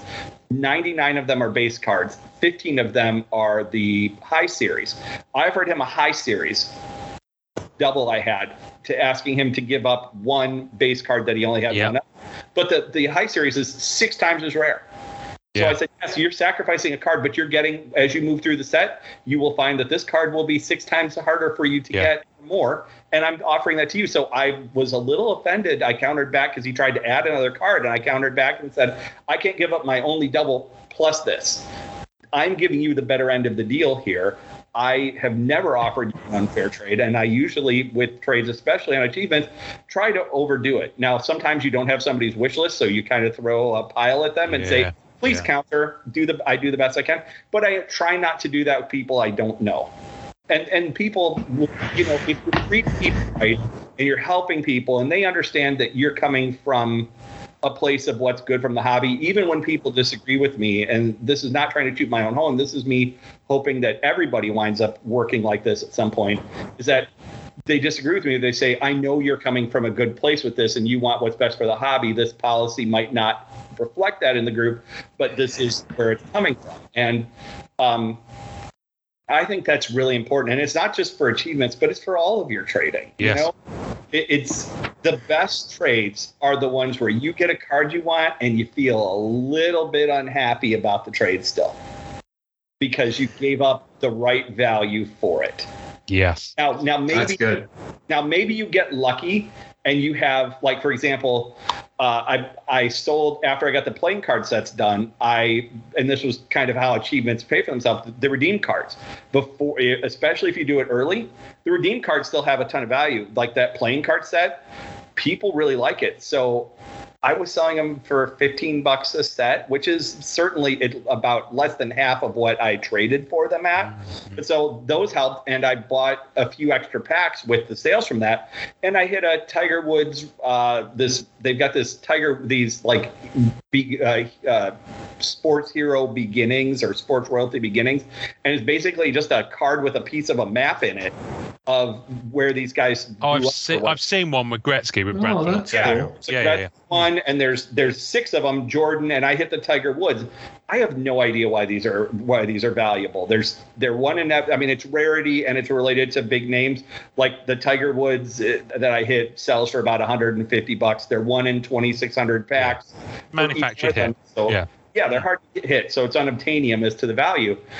If I trade that card for a card that I want that's 150 bucks, I'm going to be thrilled because it's a card that's it's it's a card that has value, but I care exactly zero about it. But it has Those- value for you. That's the Yeah. that's the thing. That's where it separates Those- the financial worth. Yeah. Yeah, so those are fun, and those but those are rare. Usually, you have to give up a card you still like to get a card you really want, and that's the way it sort of should work. Because if you're giving up cards that that you want, then you know that that they're getting the right value on the other end. It's Yeah.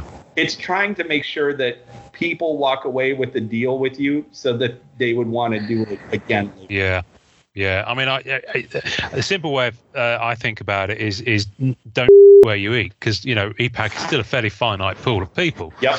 um, and especially if it's people that you trade with. I, and I was I was blessed on Unbound in, in that I always I, I never once tried to buy during Unbound. In fact, I didn't even intend to collect it. It's just that I it was like three weeks in. I think I'd managed to trade for the first few, and then someone who'd started it was literally like decided to bail after like week seven or eight, I think like that, and he just happened to be giving away all the he had multiples and most of them at that point. And I just said, oh, I'd, I'd you know I'd love one of each if that's all right. I wasn't going to take more than you know Right. Right. right. I probably could have claimed it all, but I don't want to do that. Um, and he was just stepping aside and very did a giveaway in the group, and I said, "Oh, one of each," and it was it was cool in the gang. It turns out I had um I already had um two of them. I didn't realize I had two of them, so it was straight away I had a trader. So you know, and it just went from there. And every week I managed to trade. You know, I was aliens were still available, so I had alien blood synthetic parallels, and one guy would always hit me up every week and just grab that, you know, and give me an unbound. So yeah, and I I think I spent in total, and this was only just from buying from other people, not from buying the actual packs, which I never did.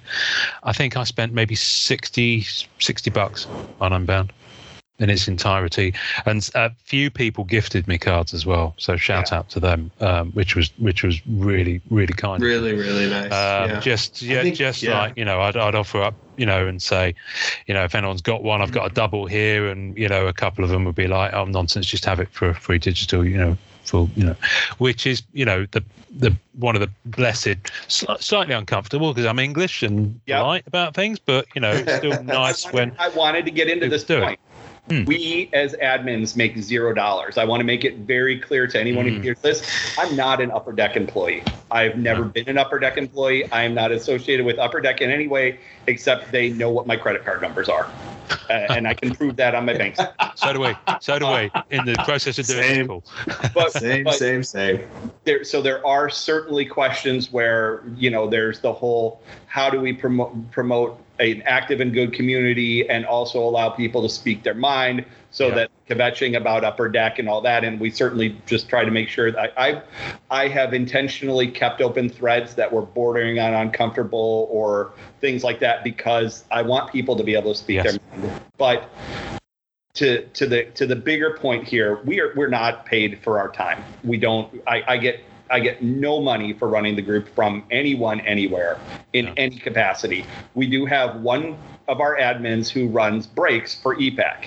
He makes a small amount of money off of the breaks. Upper Deck has zero problem with that. You are literally about allowed to go buy if you could buy the entire print run, if you could afford it, you could do that and then do whatever the hell you want. You want to resell them for a dollar a piece or a million dollars. Upper Deck does not care. We make a small amount. Our breaks are affordable, designed for the people who are not our whales. Sure, some of our whales get into them and buy several slots sometimes, but we also have breaks where we only allow one slot per person. Mhm. So that because there's a lot of people who can't, as prices have gone up. Um, they can't afford boxes. Like some people, you think about what metal costs. There's a lot of people who can't buy a box of metal, and and uh, and there's stuff coming like uh, Ultimate and some other stuff on the hockey side that are going to be pricing at people out like crazy. The the prices of the rookies keep going up. The price of the printing keeps going up, so the cards get more expensive. Um, so we make so he makes a small amount of money, but he also invests a good bit of time. Each break cost takes him about three hours plus Yeah. work, plus all the trades and all that stuff. So, anyways, but aside from that, we make no money. So if occasionally when I'm being a middleman and a person tips me a card, I always say it's not necessary. But if somebody decides to do it, I'm not going to fight them about it because that just makes it more uncomfortable. I'm rather like, okay, you know, if Graciously accept me- and thank them. Yeah. yeah, if somebody Yeah. gave me a hundred dollar card or something, unless it was like if I middlemanned a ten thousand dollar transaction that they wouldn't have been able to do otherwise, I might take it. But it, on if somebody like here, you've done a bunch of these. I had this happen to me once, and they gave me a big card. I said no. I said that is that is too much. I literally all I did was click a button, waited, and clicked another button. That is that is not okay. So Yeah. you know, I went back and I found like a fifteen dollar auto or whatever. But Yeah. you know, I if somebody wants to gift me a card, I'm not going to say no. I think that's the way, but that should be that way. Everybody in the group, we have Yeah. people that are helping each other out, and so if you help someone enough and they want to help you back, I think that's fine. But it's always uncomfortable as the admin because I'm not here to make money off the other people, other than where it's a sales thread. Where yes, I'm here to make money off you, but you're getting a card you want. Yeah, yeah, exactly. I had something. I'm going to share my screen now because Yeah. uh, I had something happen last year actually, and this is this is the the, the gorgeous thing about about uh, running the groups. I mean, there are there are gorgeous things about it as much as you might you might um, occasionally um, hear us grumbling. Oh, Um, it's a black cat picture. I'm not it- surprised. It is uh, funny that, isn't it? So last year, now this is Black Diamond. Now this this ties into two things actually. With Black Diamond, I Black Diamond was the set where I grew up about collecting and collecting on EPAC because I, I bought three boxes of it, but those three boxes I traded in a way where I planned out and I I was very disciplined about what I was going for. And I achieved what I was going for after those three boxes and had a little bit left over to dip into something else and start another another thread. Um, so, but on my birthday last year, Black Diamond um, came out um, day before, I think. So it was my birthday, and then someone sent me a message. I'm not going to name them, but someone sent me a message and said, "Oh, look what I just pulled," and I was like, "Oh, that's gorgeous. That's really nice." Because you know, I like Ray Racho sketches Yep. uh, of Black Cat. You know, he he- he does a he does a good cat. Um, and then he said, "Happy birthday." I was like, "Oh, okay, thanks." And then my email pinged, and he sent me a trade of this for a free Doctor Strange digital card. I was like, "Say what?" And he's like, "Happy birthday!" And I was like, "Oh my goodness!" So you know, occasionally, you know that that's, Yeah. that's someone being nice, and it was a birthday Yeah, gift. Yeah. Yeah. So that's kind of you know that's where it's like it's like yeah, thank you. It's really really kind of you. Um, ben, do you want to open a pack? oh, sure. That'd be fun. It's pack of the week, baby. I'm going to zoom in a bit so you can see it a bit better. There we go. So we do this thing, which is great for an audio-only podcast. But I always put a picture of the what we pull on the on the show notes. So we put pictures of of uh, to go alongside each episode on our Facebook page. So if people want to see images of things we've talked about, they can do. And generally speaking, I try and put them in the order that we talk about them in the episode, which sometimes when we're talking about something that's image heavy means 30 images and I've got to get them in the right order. And, you know, Yeah. it is it is what it is. It's fun. It's fun Before, doing it. before But we open this, Hmm. you both have bought packs of ages, correct?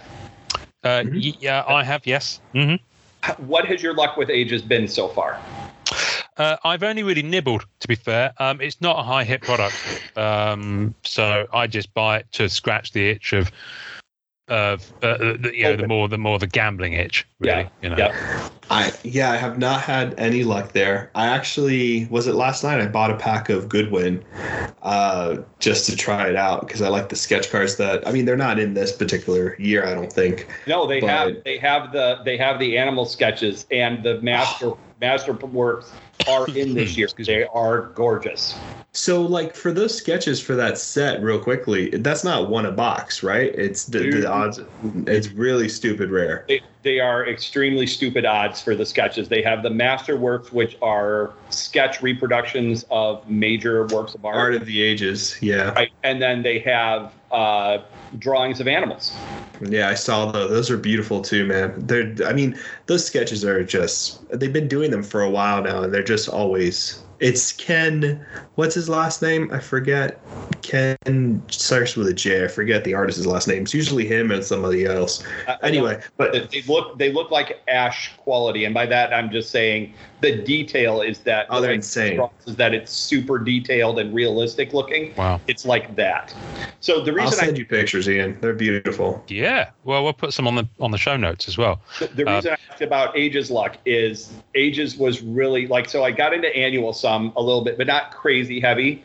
But Ages, you, can sort of tell if you're spending enough time on EPAC when it just seems like the packs are hot for a particular product, and no one knows why this happens, but Mm. there are days where it happens. And Mm. being that I'm as active as I am, I tend to if I happen to be around that day, I tend to know. And You so see the market trend of it, or Yeah, as it were, or the trend of it. and so you buy in and, and it doesn't always happen for everybody i one of the things that i think is very important is people should only buy the cards they can afford to buy and stay within their budget at all times that's very important Mm. I, that it's really easy to get sucked into this stuff and it's happened to every person on epac that i know but it is in general a smart place to be you can be smart with it and be safe but so ages i've had I've probably bought, I'm guessing I'm now at probably about six boxes worth.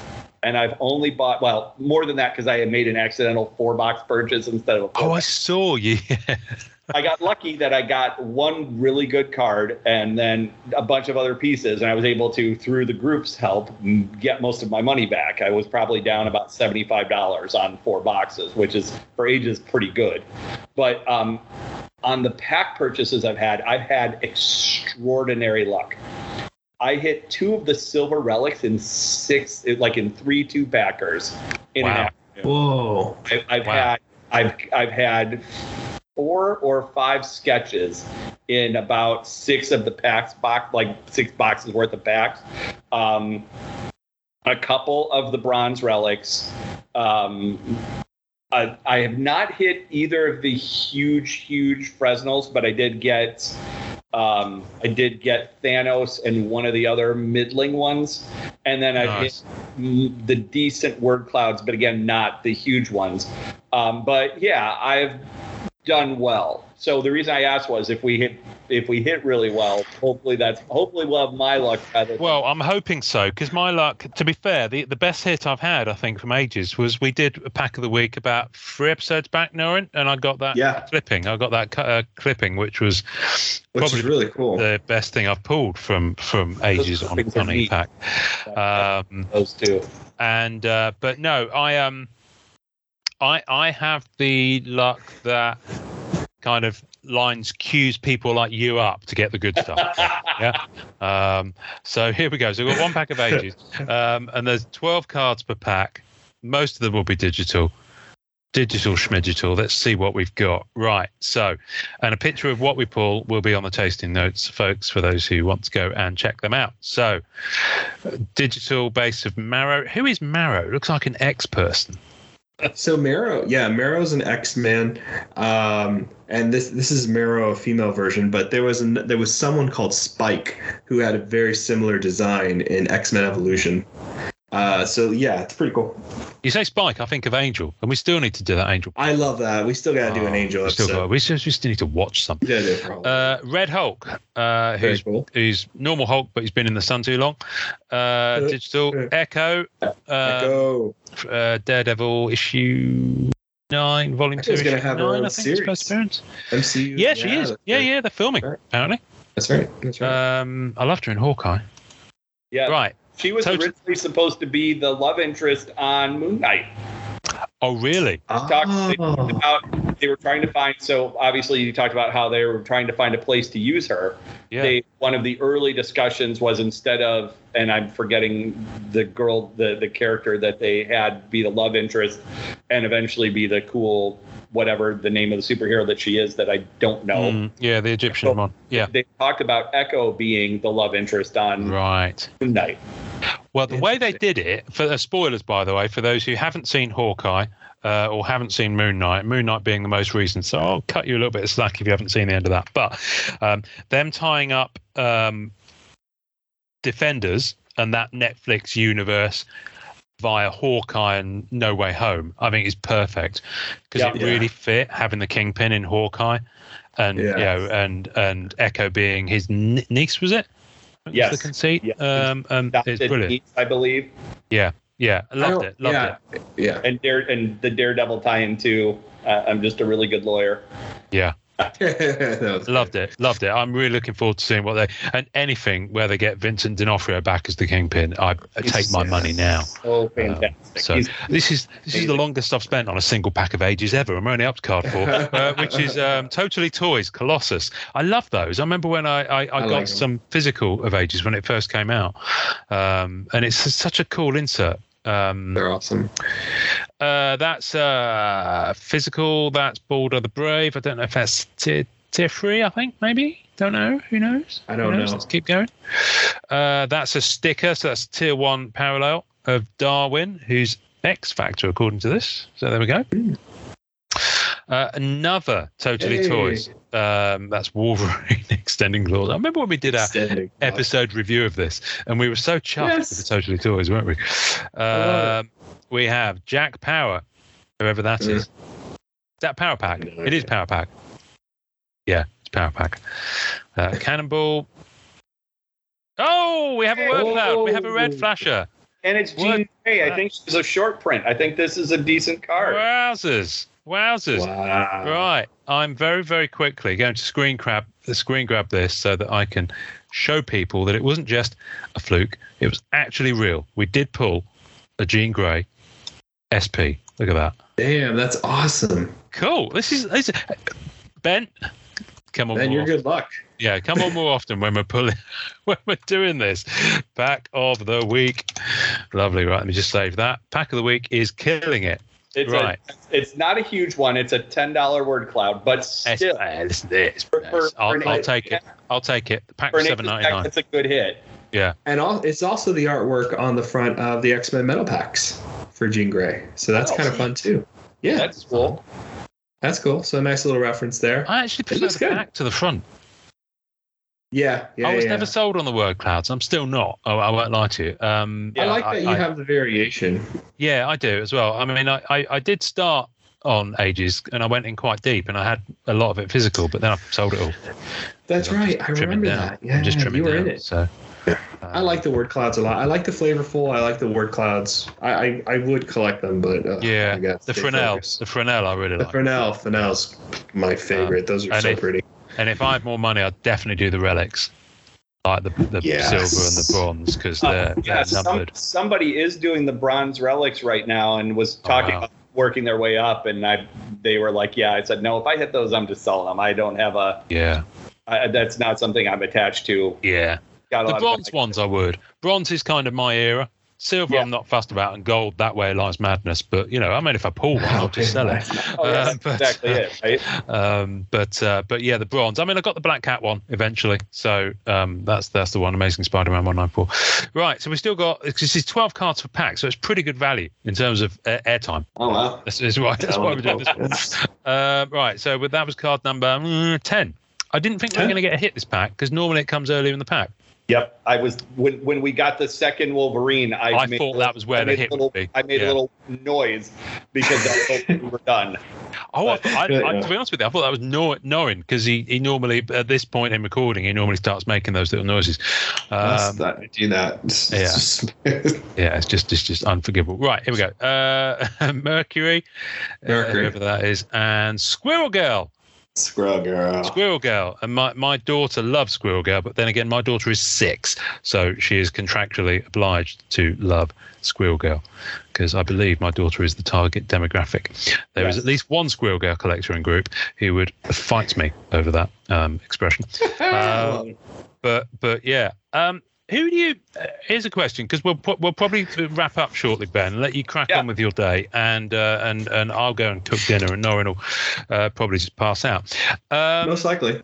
who do you? Um, so you've recently said you've got, you know recently gotten into Marvel. What's going on my Yeah. Skype? Have I? Have I? There we go. Um, have you have you started to kind of go after any character or any team or any set? What's your? Yeah, so no set collecting. I don't do any set collecting anymore. As a kid, you know, baseball as a baseball collector as a kid, that Mhm. was was all at. You did set collecting. You had favorite players that you got a few extra of. Uh, there's just too many players in hockey and too many characters in Marvel that I don't really care about. You know, it's it, it just it doesn't do it for me. So on the Marvel side, it's um, entirely about essentially the main pieces of West Coast Avengers back in the day. Gotcha. Um, so Moon Knight was to me it was interesting. Um, I found everybody has that character that they attach to for whatever reason. I found it interesting, really interesting that Marvel had a character that was certifiably mentally unstable. Like it wasn't just, you know, like on the DC side, Batman with his need for vengeance that was clearly like a narcissistic rage Yeah, yeah, yeah. with with with Moon Knight, he has dissociative identity disorder. Yes. I mean, it's a real. And to me, at that point, as a kid who was, you know, I wasn't certainly troubled is the wrong word, but I've dealt with depression in my life. And, uh, you know, I was that skinny kid who got picked on a lot and eventually had to turn to humor to make friends and all that wound up working out. And I became, you know, very socialized and fit in and all that kind of stuff. But as a kid, I got picked on a lot and I felt challenged at times by some of that kind of stuff. And so seeing a superhero that was very different and definitely broken in a lot of ways made it feel a little more real to me. Mm. And then Hawkeye, because he doesn't have any special powers. He's a dude who's trained with his bow and arrow a lot. He was lucky enough to have really, really good eyesight and put his effort into getting better at it. And, you know, um, just that just that team as a whole simply because it it was at the time when I was the right age and had the money to buy a comic every month and and enjoy it and read it and think about those characters. And then, you know, the fact that that Hawkeye was so aptly well done by Jeremy Renner just throughout the whole series. And then, you know, the um the recent Moon Knight series was just phenomenal television. Yeah. So good. Yeah, and then the Hawkeye TV series, I really I know that a lot of people slept on it, but it was great. I loved And it. And and, and I think I think Moon Knight even surpassed it. I just thought it was both of them, you know, and and um Oscar Isaac was just he's such a good actor and he's so he he moves so flawlessly between humor and and and drama um, that it it just fit extremely well. It was really easy to believe he could have two two different personalities in that role, or more, depending on how much of the show you've seen. Uh, and so um, those are those are the characters. So I, I have recently I traded away a couple of the sketches that I had while chasing the achievements because they were they were traitors to me. But I have a Moon Knight sketch that I got out of Ages that I just absolutely love, and that's the start of my sketch collection. And I've yet to find the Hawkeye sketch that really starts that side. I have one now, it's nice, but it's not like one of those ones that you just have to keep. Yeah, yeah, yeah. Yes. Yeah, I have. That's how I do my sketch card collecting too. Like there has to be like my surfer collection, like I'm a huge surfer guy and it's Yep. only like this. You know what I mean? Like it's just it's just those three boxes there. Right. You know what I mean? That's enough. And that's it. And that's more than enough.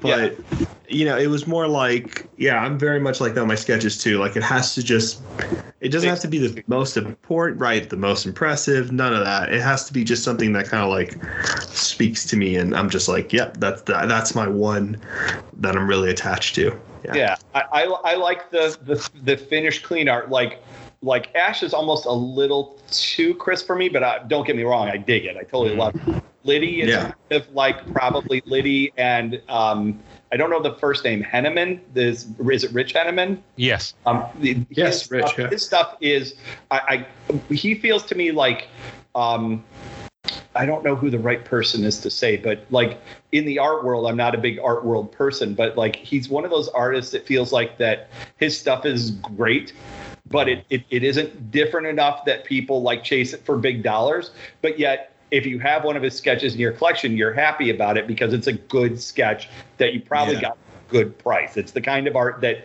you hang on your wall that somebody did and it's really good and you're happy you have it, but it isn't something that you need to insure. Or, or, or sacrifice an organ to get, right? Exactly, exactly. You were able to acquire. um, the Faustino's the one who drew the the Moon Knight that I that I have, and it's just Jim great 'cause it's it's lit. Yep, Jim. It's lit from above, so it's got like a yellow tinge. And I'll unlock it in case anybody wants it and wants to come see it. I'm my username is a band fan, uh, named after my favorite hockey player from the early part of the Blue Jackets. That's been was my screen name everywhere for a long time. Um, and it's just it's I've got that, and I've got a Hawkeye sketch that I can't even remember the artist. It's very clean. I like. I don't really love the like kind of edgy looking sketches necessarily, or the ones that are rough pencil that they didn't finish. I mean, those are great, and and everybody has art that they love that's different. But I Oh, yeah. like the ones that that look like a complete finished Mm. detailed. They, I don't necessarily love the super detailed. It's not Ash. Who's the one that does all the super muscular uh, No. Tran Tan something? Oh, Tan, Anthony Tan. Oh, Yeah. Anthony Tan. Sorry. Yes. Anthony Yes. Tan. I know people love him, and no disrespect whatsoever. His art is amazing, but I was a '90s collector. I saw a whole lot of super muscle dudes for a really, really long time, and I don't have to see the super muscle dudes as anymore as much. Like uh, there's one in particular that somebody has that is a Thanos, and there's muscular detail that I just it, it isn't for me. It's great. Don't get me wrong. It's a fantastic piece of art, but it's not. If somebody gave that to me, I'd sell it. Yeah, And see, I- I'm the I'm the same way.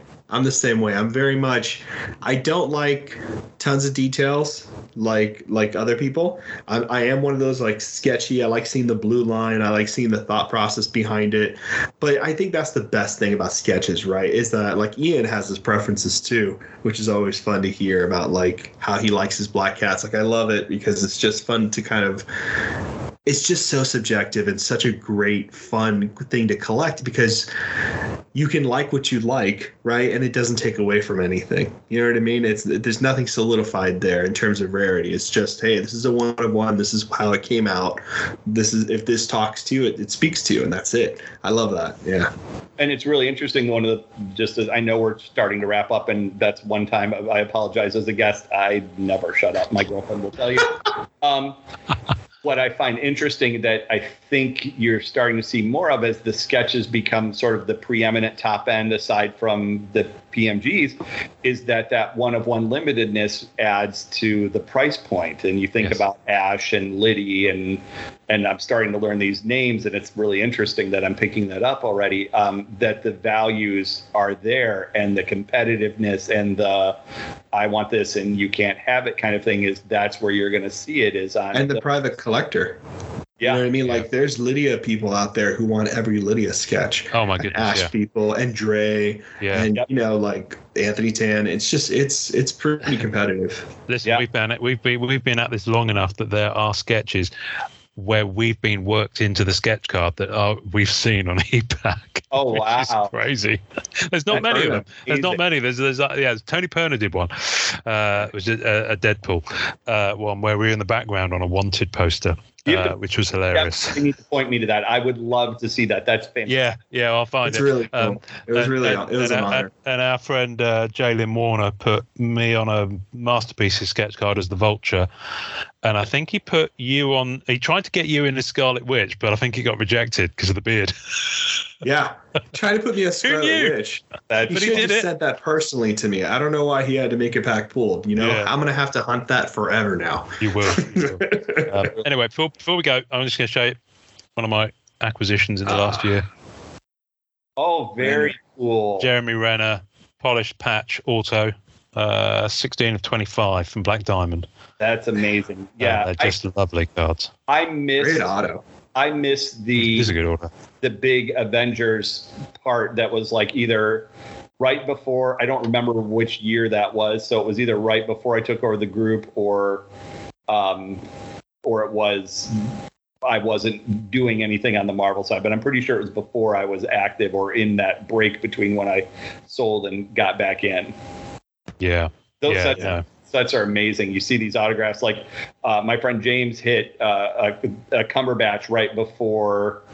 Um, I guess it was Doctor Strange. Was was did Cumberbatch have an auto in one of the other sets?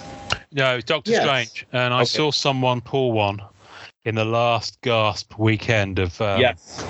Um, I think I know who it was. I think I think I think it's the same person we're talking about because I No, I shared James it in. pulled, his, James pulled his right before then. There was somebody who pulled it either on the last day or the day Yes. before the last day. Yes. Yes. James got his about a week before that, maybe two Wow. weeks. yeah. Yeah, there's so not many of them. we're- we knew there probably had to be one more left based on the odds and everything, and sure enough, there Mm. was.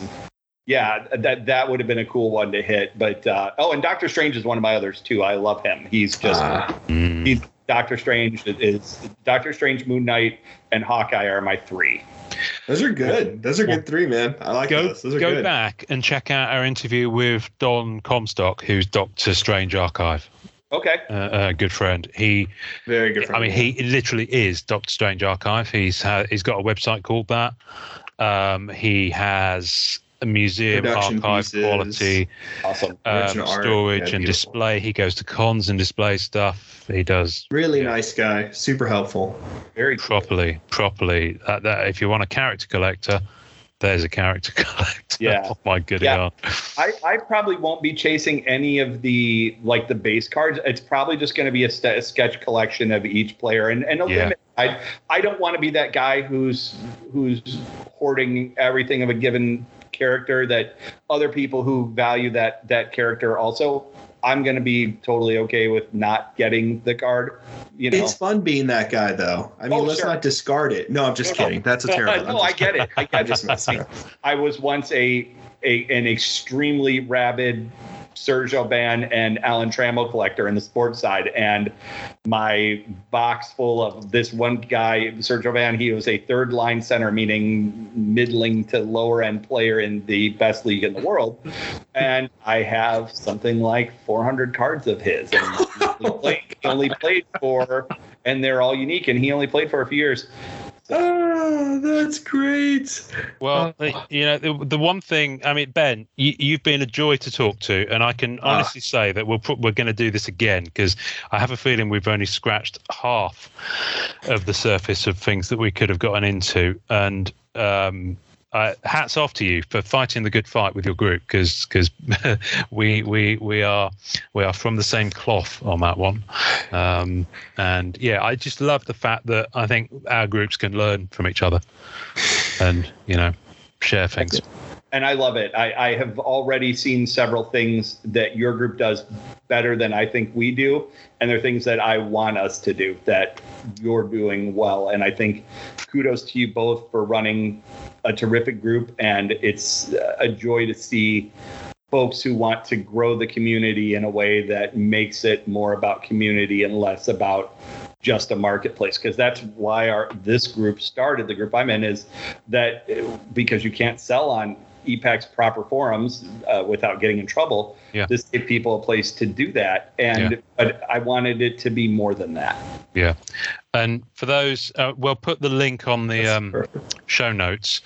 But for those listening who want to check you out and they, they can't look at them, where where where do people find the group on EPAC? Where on Facebook? What do they search for again?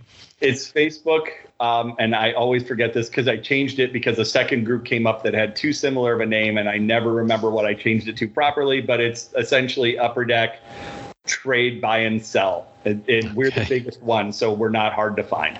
Right. Oh, well, I'll put it on the show notes so people can find Upper it straight away. Trade Buy and Sell. Yep. Good, good, good.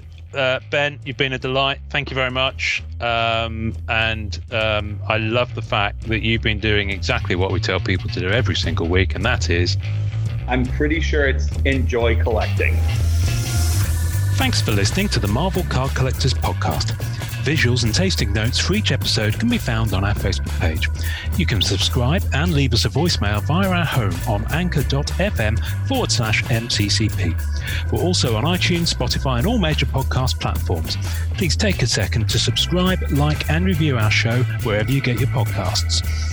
Our podcast can be found by Googling at the MCC Pod, which will also find us on Facebook, Twitter, YouTube, and Instagram. Our Facebook community is at MCCW, Marvel Card Collectors Worldwide, and MMC, Marvel Masterpieces Collectors. The great music we use is called Rocket Power by Kevin McLeod. Thanks to the collectors, artists, and creators who support the Marvel Cards Fan Collective. We'll see you next time, and remember, it's a small hobby but a fun one. Make mine Marvel and enjoy collecting. Admiral, there be whales here.